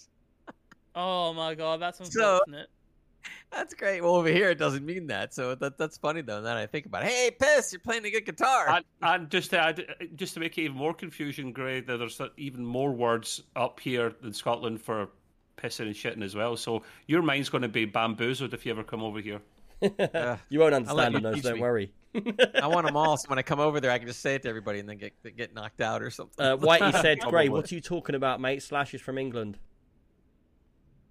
Yeah. Is he? Yeah. Wait. For our American friends that listen, and there's a lot of them, what the heck is Sky? That's your main service, right? Your main cable service Sky, or whatever? Yeah. No, it's a main service. We just look up to the Sky. It's not the main. Virgin's bigger than Sky, innit, I'd say. No, Sky's massive, mate. Sky B, they're part of... they're not part of Comcast, the bigger overall... I never liked their remote control, to be fair. They're huge, mate. They're huge. I haven't had those services. Their bloody remote control's huge. Well, no, that's true, yeah. But why do you have both, though? Seriously, like, that's madness. Like, just get rid of Virgin. Just because over time I've gathered this stuff, and I just can't deal with stuff. Like, I just leave things... Just a nice guy. Thank you for that sub, dude. Really appreciate that. 13 months, dude. The amount of money you and Ross spend in shite. Honestly. But then you say that. Hold on. You say that. But you've got to realise. But you've got to realise I live in a house with 6 people in. So, you have to entertain them. We've got like a TV. Everyone's got their own TV and stuff. We've got boxes in each room. And so this is what I say. Room. Yeah. So this is what I say to people, because, like, say my missus, her mum and dad are like, I bought a TV. Yeah, I think it's like 75-inch TV I got. Yeah, and they walked into the front room and they were like, oh my God, what is that monstrosity in the corner? Like, it takes up the whole of my front room wall. Yeah, because it's massive. That's a good thing, not a bad thing. Across there. That. And I was like, look. Every day, this is my routine. I get up in the morning, I do work, whatever I've got to do. Then I'll do a bit of streaming, play computer on my PC. And then, every night about 8 o'clock, I go and watch TV until about 1 with my missus. And we will watch... But every night, we'll be watching a series, yeah? So, if you're going to spend that much time in front of your TV, spend all your money on the TV, man. Oh, the TV. I mean, like, all the streaming services and Virgin. What's the point of having Virgin Media along with all the streaming services? The thing is, there's a bit controversial, a bit dodgy. You can tie them into Virgin Media. You all know what Plex server is, don't you? And how you get it and what goes on. Yeah. Now, I was thinking, me and my missus will always be watching one program. Like, I'm watching, I watch all American Horror Stories, and I'm on one that we missed, the Kim Kardashian one, because... My missus don't like her, so we skipped that one, yeah? So, anyway, we've finished the whole thing, and like we ran out of stuff to watch, so she was like, should we just go back and watch it, because we've got nothing to watch at the minute. Now, if I scrapped all of these things, I could just get that one program, put it on there, and I can just watch that, and go, right, what do I want next? Gangs of London, because I can't get hold of that. I'll get that, put it on there, and then I can watch. Do you know what I mean? So why would I need any of these services if I know in routine what I'm going to watch in a row? Well, some of them tie into Virgin Media. Like, I think Netflix and Prime tie into it, so you can search for a program, and if it's on Prime, your Virgin Media box will play it.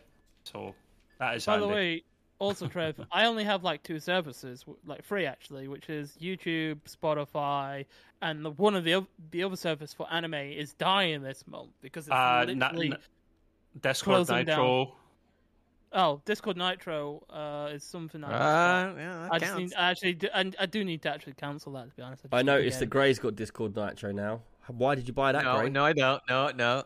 I only bought the one effect. I boosted the server once because we were 6 out of 7, but I don't subscribe to it. I boosted it. So we was for a good 2 years. We was maxed out on the Discord boosts, and it was pretty good because we could all stream in 1080. Not even that, in 4K, whatever audio. Yeah, you could have it at whatever your screen was at, which was really good because that's something we do a lot, is the streaming in the game. But I don't know. I just feel like since COVID, everybody's taken a piss. Everyone's out to take every penny they can from you, and they don't care anymore. There's no customer service anymore. There's no customer care about anything anymore. It's like, oh, sod you. We'll take as much money from you as we can, and that's it. Nitro just doesn't seem good value, and I'm sorry, Ross. I know it's maybe your cup of tea, but I've said this to Gray. You get so little for it. I can't believe they charge $10 for so little. Yeah, I couldn't believe that as well. It's going up. I think it's going up to $15 and then £12.50. It's going up in price. That's why I need to cancel it before it goes up in price. Yeah, Creature just said about the adverts in Prime. Yeah, we've already got them here, Creature. So you watch a film here now. You get every 10 minutes, you get an advert come on. And what really pisses me off, because of their marketing team, the adverts are always louder. And I've got a massive soundbar in my front room, so the adverts come on and you go deaf for 10 minutes while the adverts are playing. Because it's so loud. Yeah, they can't get the same bloody voice levels out there. That's really annoying. That's a marketing technique to make you hear them, Trev. Probably, yeah, arseholes. Because it stands out. You'll go, oh, and then you can hear it, you know? But right, let's move on. I don't know if you want to read the chat, but there's a lot of people commenting on the stuff that we have been talking about. Yeah. Mercian said he thinks Netflix is the worst streaming service. Yes, agreed. Vexerman said, to be fair, I paid for Prime before Prime Video, so just as the luxury of next day. Plus, the ads is the only at the start and is only 20 seconds. That's true. The ads, even though they shouldn't be there, are only 15 to 20 seconds and they're done. And there's only a couple. Yeah, but in that time, look at what Trev can do in that time in 15 seconds. A lot. Yeah, multiples. Multiples of those. Vexergan also said, just need to know a dodgy fire stick guy. Yeah, that's what I've got. Yeah, I've got one of them downstairs, but it's so bad because a fire stick's only Wi-Fi, isn't it? And if you're in a room which, do you know what? No lie, I rang up here my internet, Virgin. It was before that, it was BT. I used to have BT some Vision, I think it was. And I had a Prime stick in the back of my daughter's TV. And it kept going off on that. So I rang up the guy and I was like, look, I can't get any Wi-Fi in my room. Have you got a booster and that? Do you know what the guy told me on the phone? He said, you need to get a builder in to have a look at the wall to see what's in the wall because it's blocking the signal. And I was like, are you having a laugh? He said, you might need to take that wall down. I was like, what, her bedroom wall, you twat? I put a phone down on him. You can get an adapter. You can get a Wi-Fi adapter. But you did have to run an Ethernet adapter. Yeah, but what kind of an idiot at the call centre tells you to take a bloody bedroom wall down to get internet in there? What an idiot. Someone sounds like a perv, like they're wanting somebody's kid's bloody wall taken down. Right. You can get an Ethernet adapter. That's pretty cool.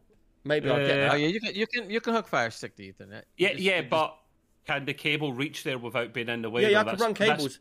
The problem is I'm in a very old-fashioned house, so the walls are thick brick walls. Yeah. That's what I've got because I don't want. I've got everything neatly going up a trunk in the middle because I don't want have mine neat. I've just got cables running everywhere, strapped to walls. It's like when you go in an office building and you've got like that metal ceiling and you've got like cables just running all over the place. That's my OCD, mate. It would kill me. I've got everything neatly and a umbilical. Yeah, but you've got a lot less places to run it to. So for me, I've got it coming in my. What you see is what I've got. It comes in my house to downstairs. Yeah. And then that box then splits and goes to the middle floor, because I've got 3 floors, where my router is, yeah? Then that router comes out of there in 3 places. 1 to my TV, 1 to a switch, 1 goes upstairs, 1 goes middle floor, 1 goes down. And then they're all cabled. And then I've got a switch up here, which takes 1 cable back down to another room. And I've got a switch in the boys' room, and then takes it to 2 computers there. And then I've got 1 coming off going to my daughter's computer over here as well. Always wired, people. If you can do it, always wired. Yeah. Oh yeah. My house is an older house built in the 80s, and it didn't have any internet. That is an old mate. That is an old. I'm just saying. So I had somebody come over and wire the house. All houses were built before America. Yeah, I know.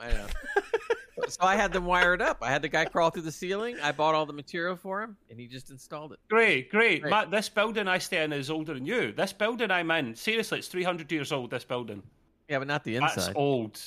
Well, yeah. Well, it's only that old on the outside. Do you know what? I learned something really weird today. It's totally off subject. It's got nothing to do with gaming whatsoever, but I was baffled when I heard it. That's what Dead Pet likes. He wants that. Well, you're going to like this, Dead Pet. This is something for people that don't know this, yeah? Mount Everest. Do you know anything about Mount Everest? It has lots of dead people on it. Exactly. It's got 300 dead people laying on it from the day they died. Yep. Yeah.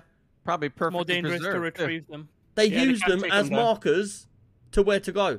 There's a guy that's been since the 1920s laying on the floor. He's still laying there with his green boots on, and he's just laying there on the floor. You can see his face and everything. Can you imagine that, Nick? You're going up with your pals, and you're like, where are we? Ah, we're at Billy. Dead Billy. Yeah, we'll get another 5,000 clicks to go or whatever. Yeah. And I couldn't believe it. Harry. My missus was telling me, and I was like, no, shut up. Is it they're going to do that? And then I was looking at photos, and there's the people just in their climbing gear laying on the floor like that.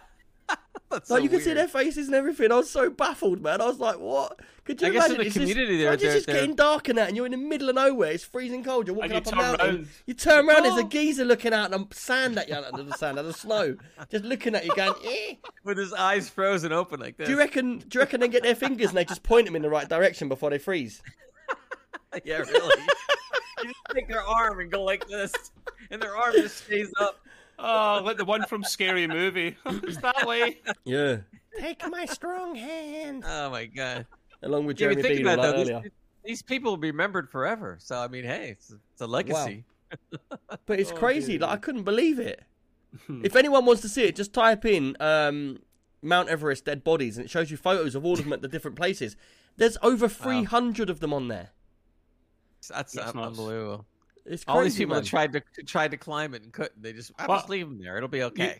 Your brain works in mysterious ways. I'm talking about the age of the building I'm in, and that automatically reminds you of dead people. No, you said no. You got it wrong. It goes deeper than that. You said this building is 300 years old, and I went 300 dead people on Mount Everest.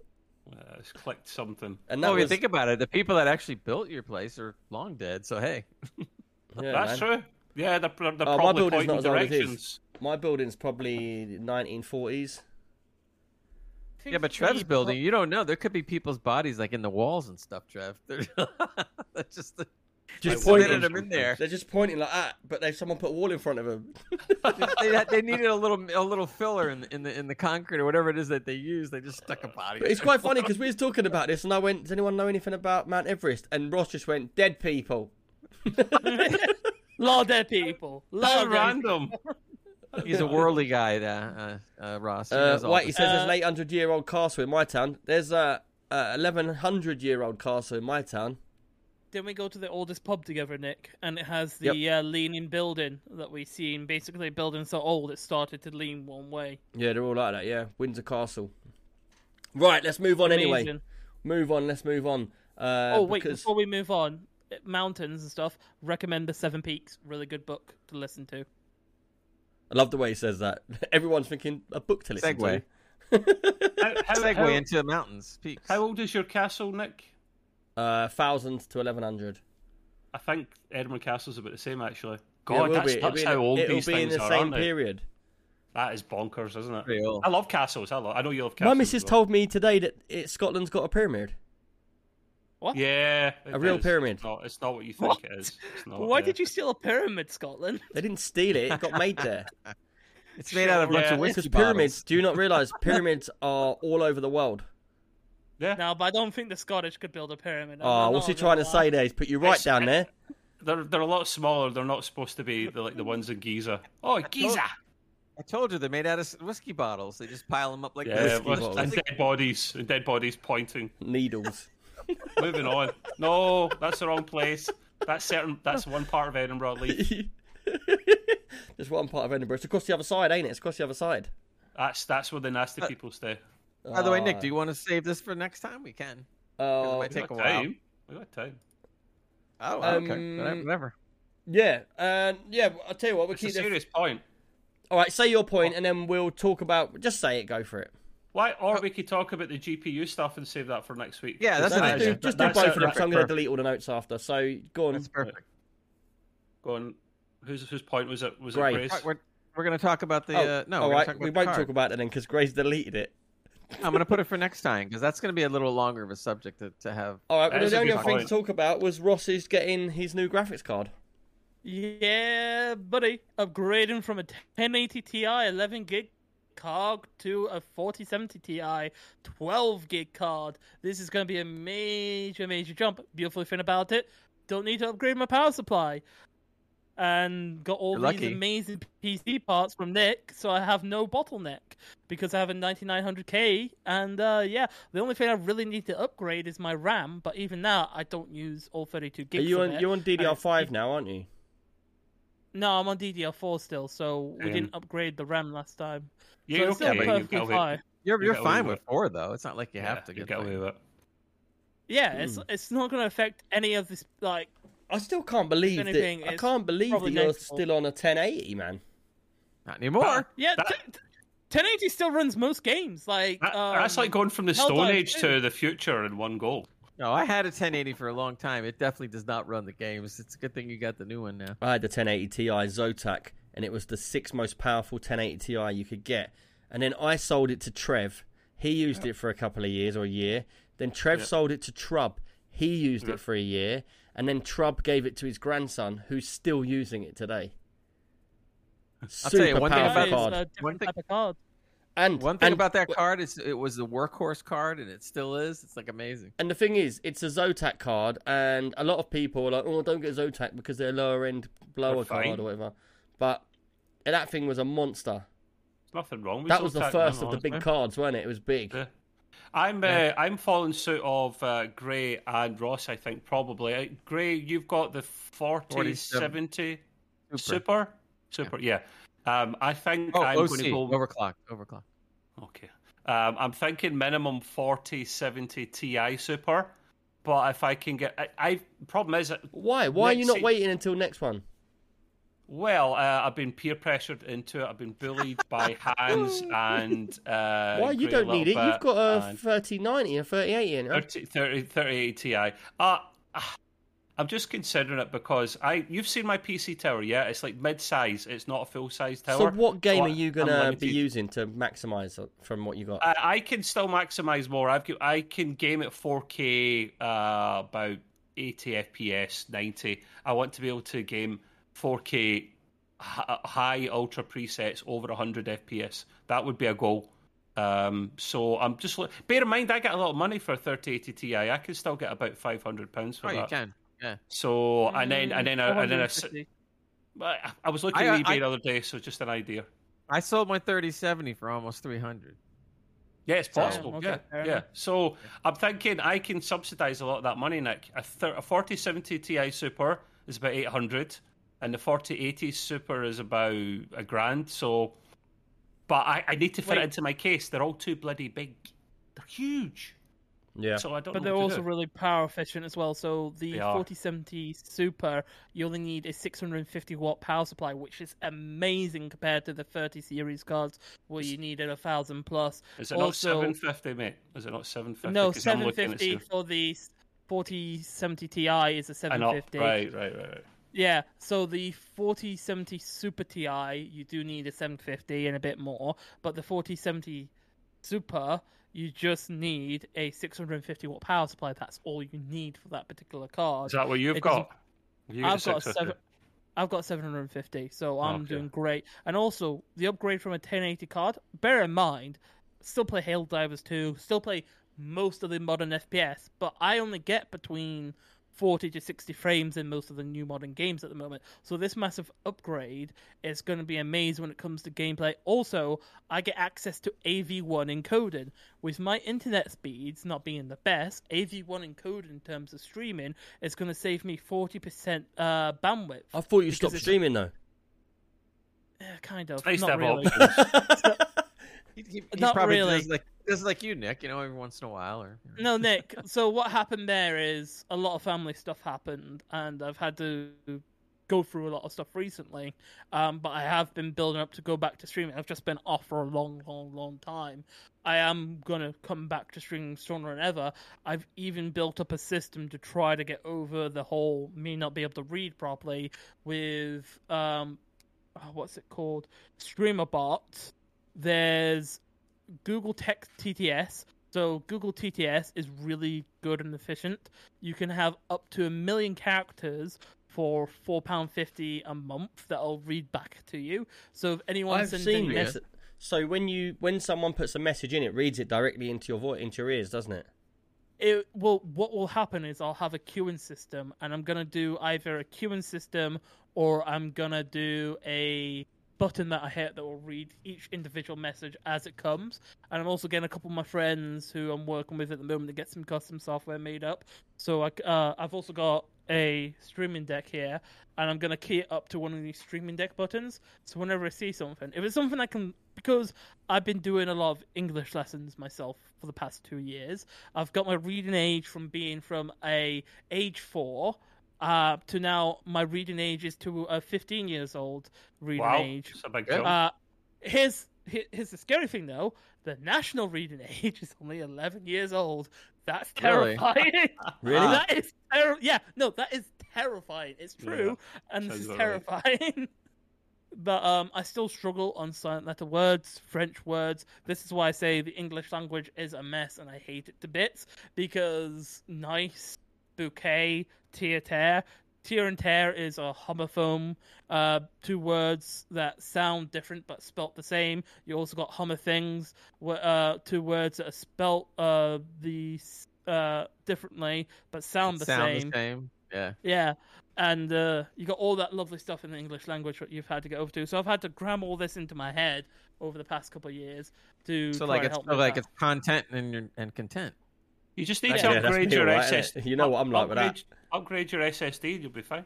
Yeah. I've been trying to recently. That's the problem. Really we got stuck with really bad hard drives. Yeah. Really bad processors. But it's like a question for you. Hold on, just quick though, before you say your question. For me, it's really funny because the way you are with your reading and stuff is I can fluently read. I don't even have to look at the words. I just scan paragraphs. Sometimes I'll read a paragraph and I'll make my own words up as I'm reading it, because I just scan the whole thing. It's like with maths.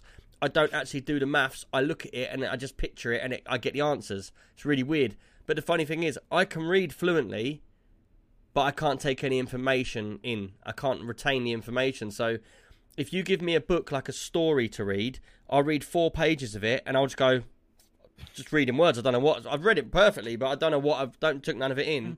But if you give me, say, a book on how to take an engine out of a car, I'll read every single word and I remember every single thing and I won't forget it. And selective memory. Yeah, I just can't take in any kind of story or anything because I'm not interested, Ross, really. What are you doing with your old card then? Your old GPU? Nick's having it for his kiddos. He's donated it to the family. So yeah, why? The family. Yeah. To be fair, he's like, fair play to you, Ross. Appreciate it.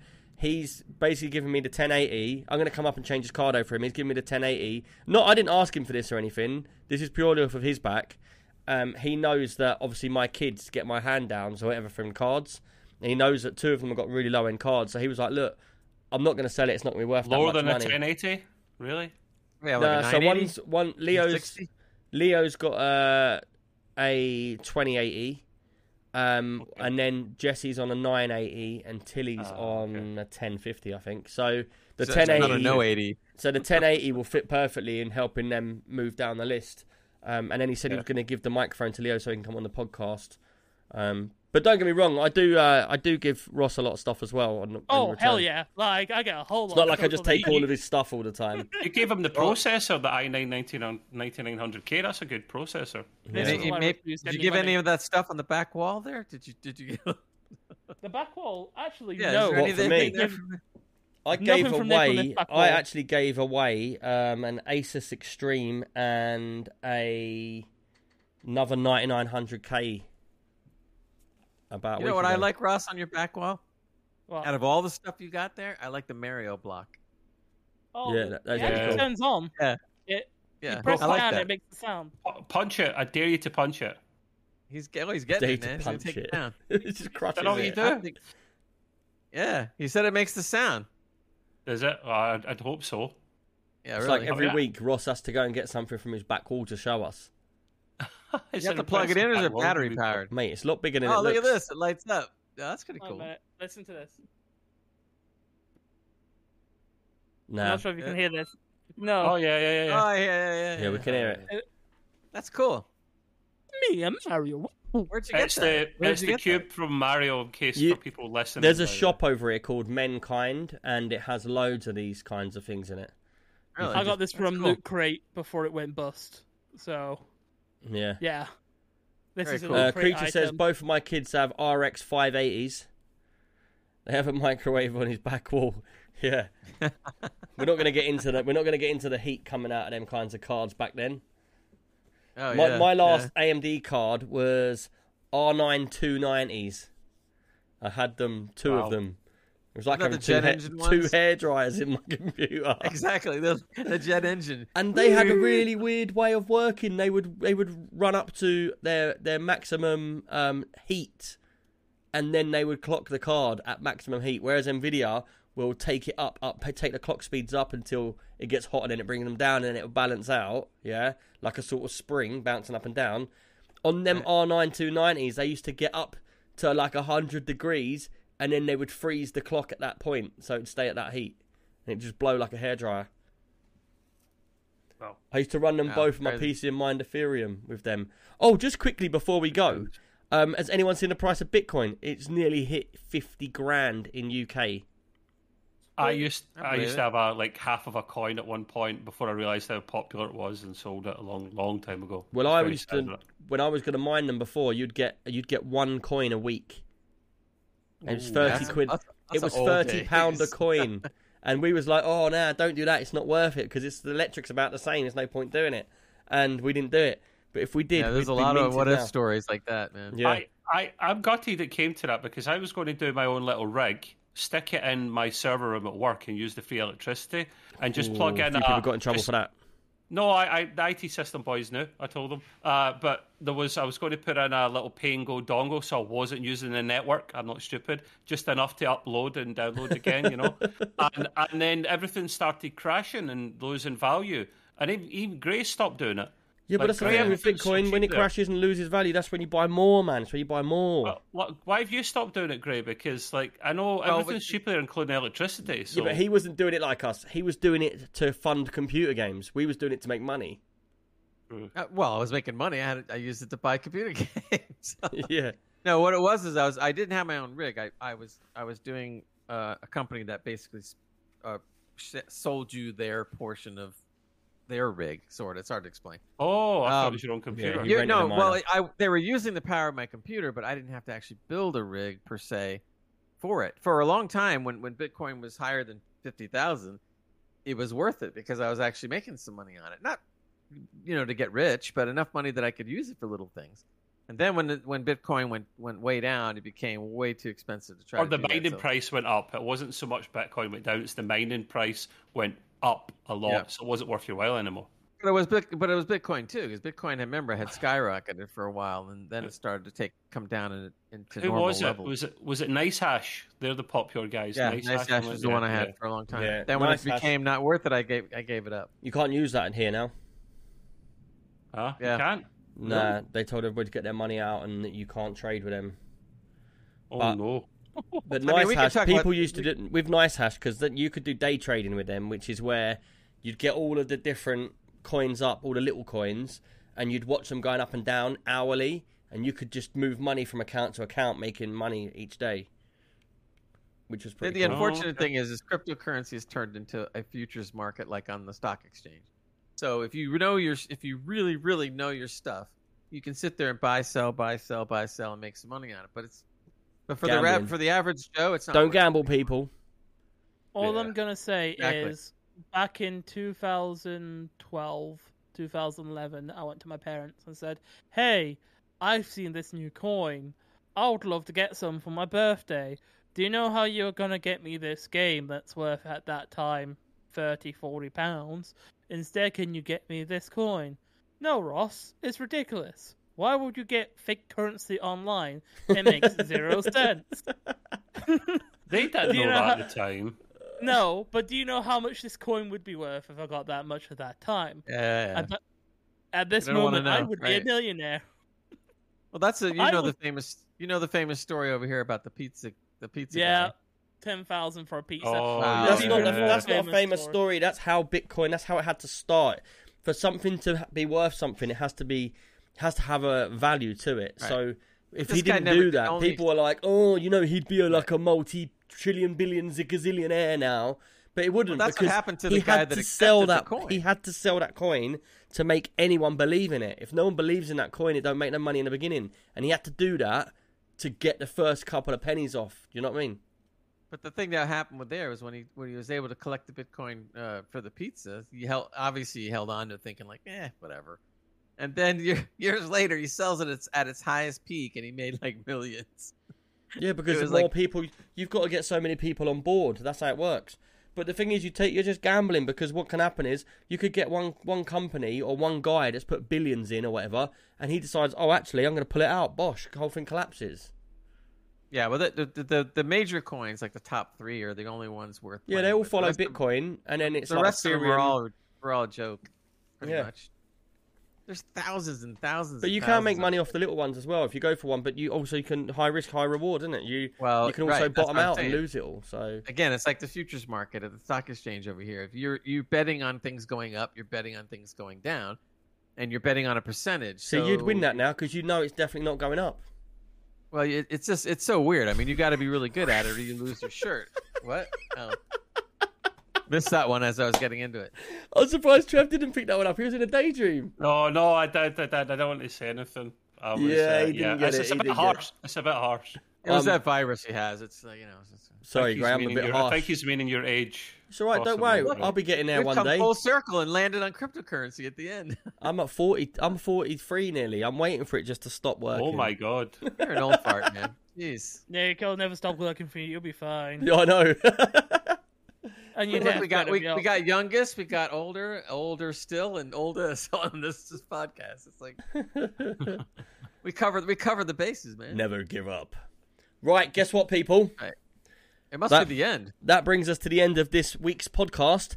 And I'm going to say again, we broke all of our records this week going into next week. So, amazing stuff. I really appreciate you lot coming on. I really appreciate all the subs. I really appreciate all the people that sub on Discord and on Twitch.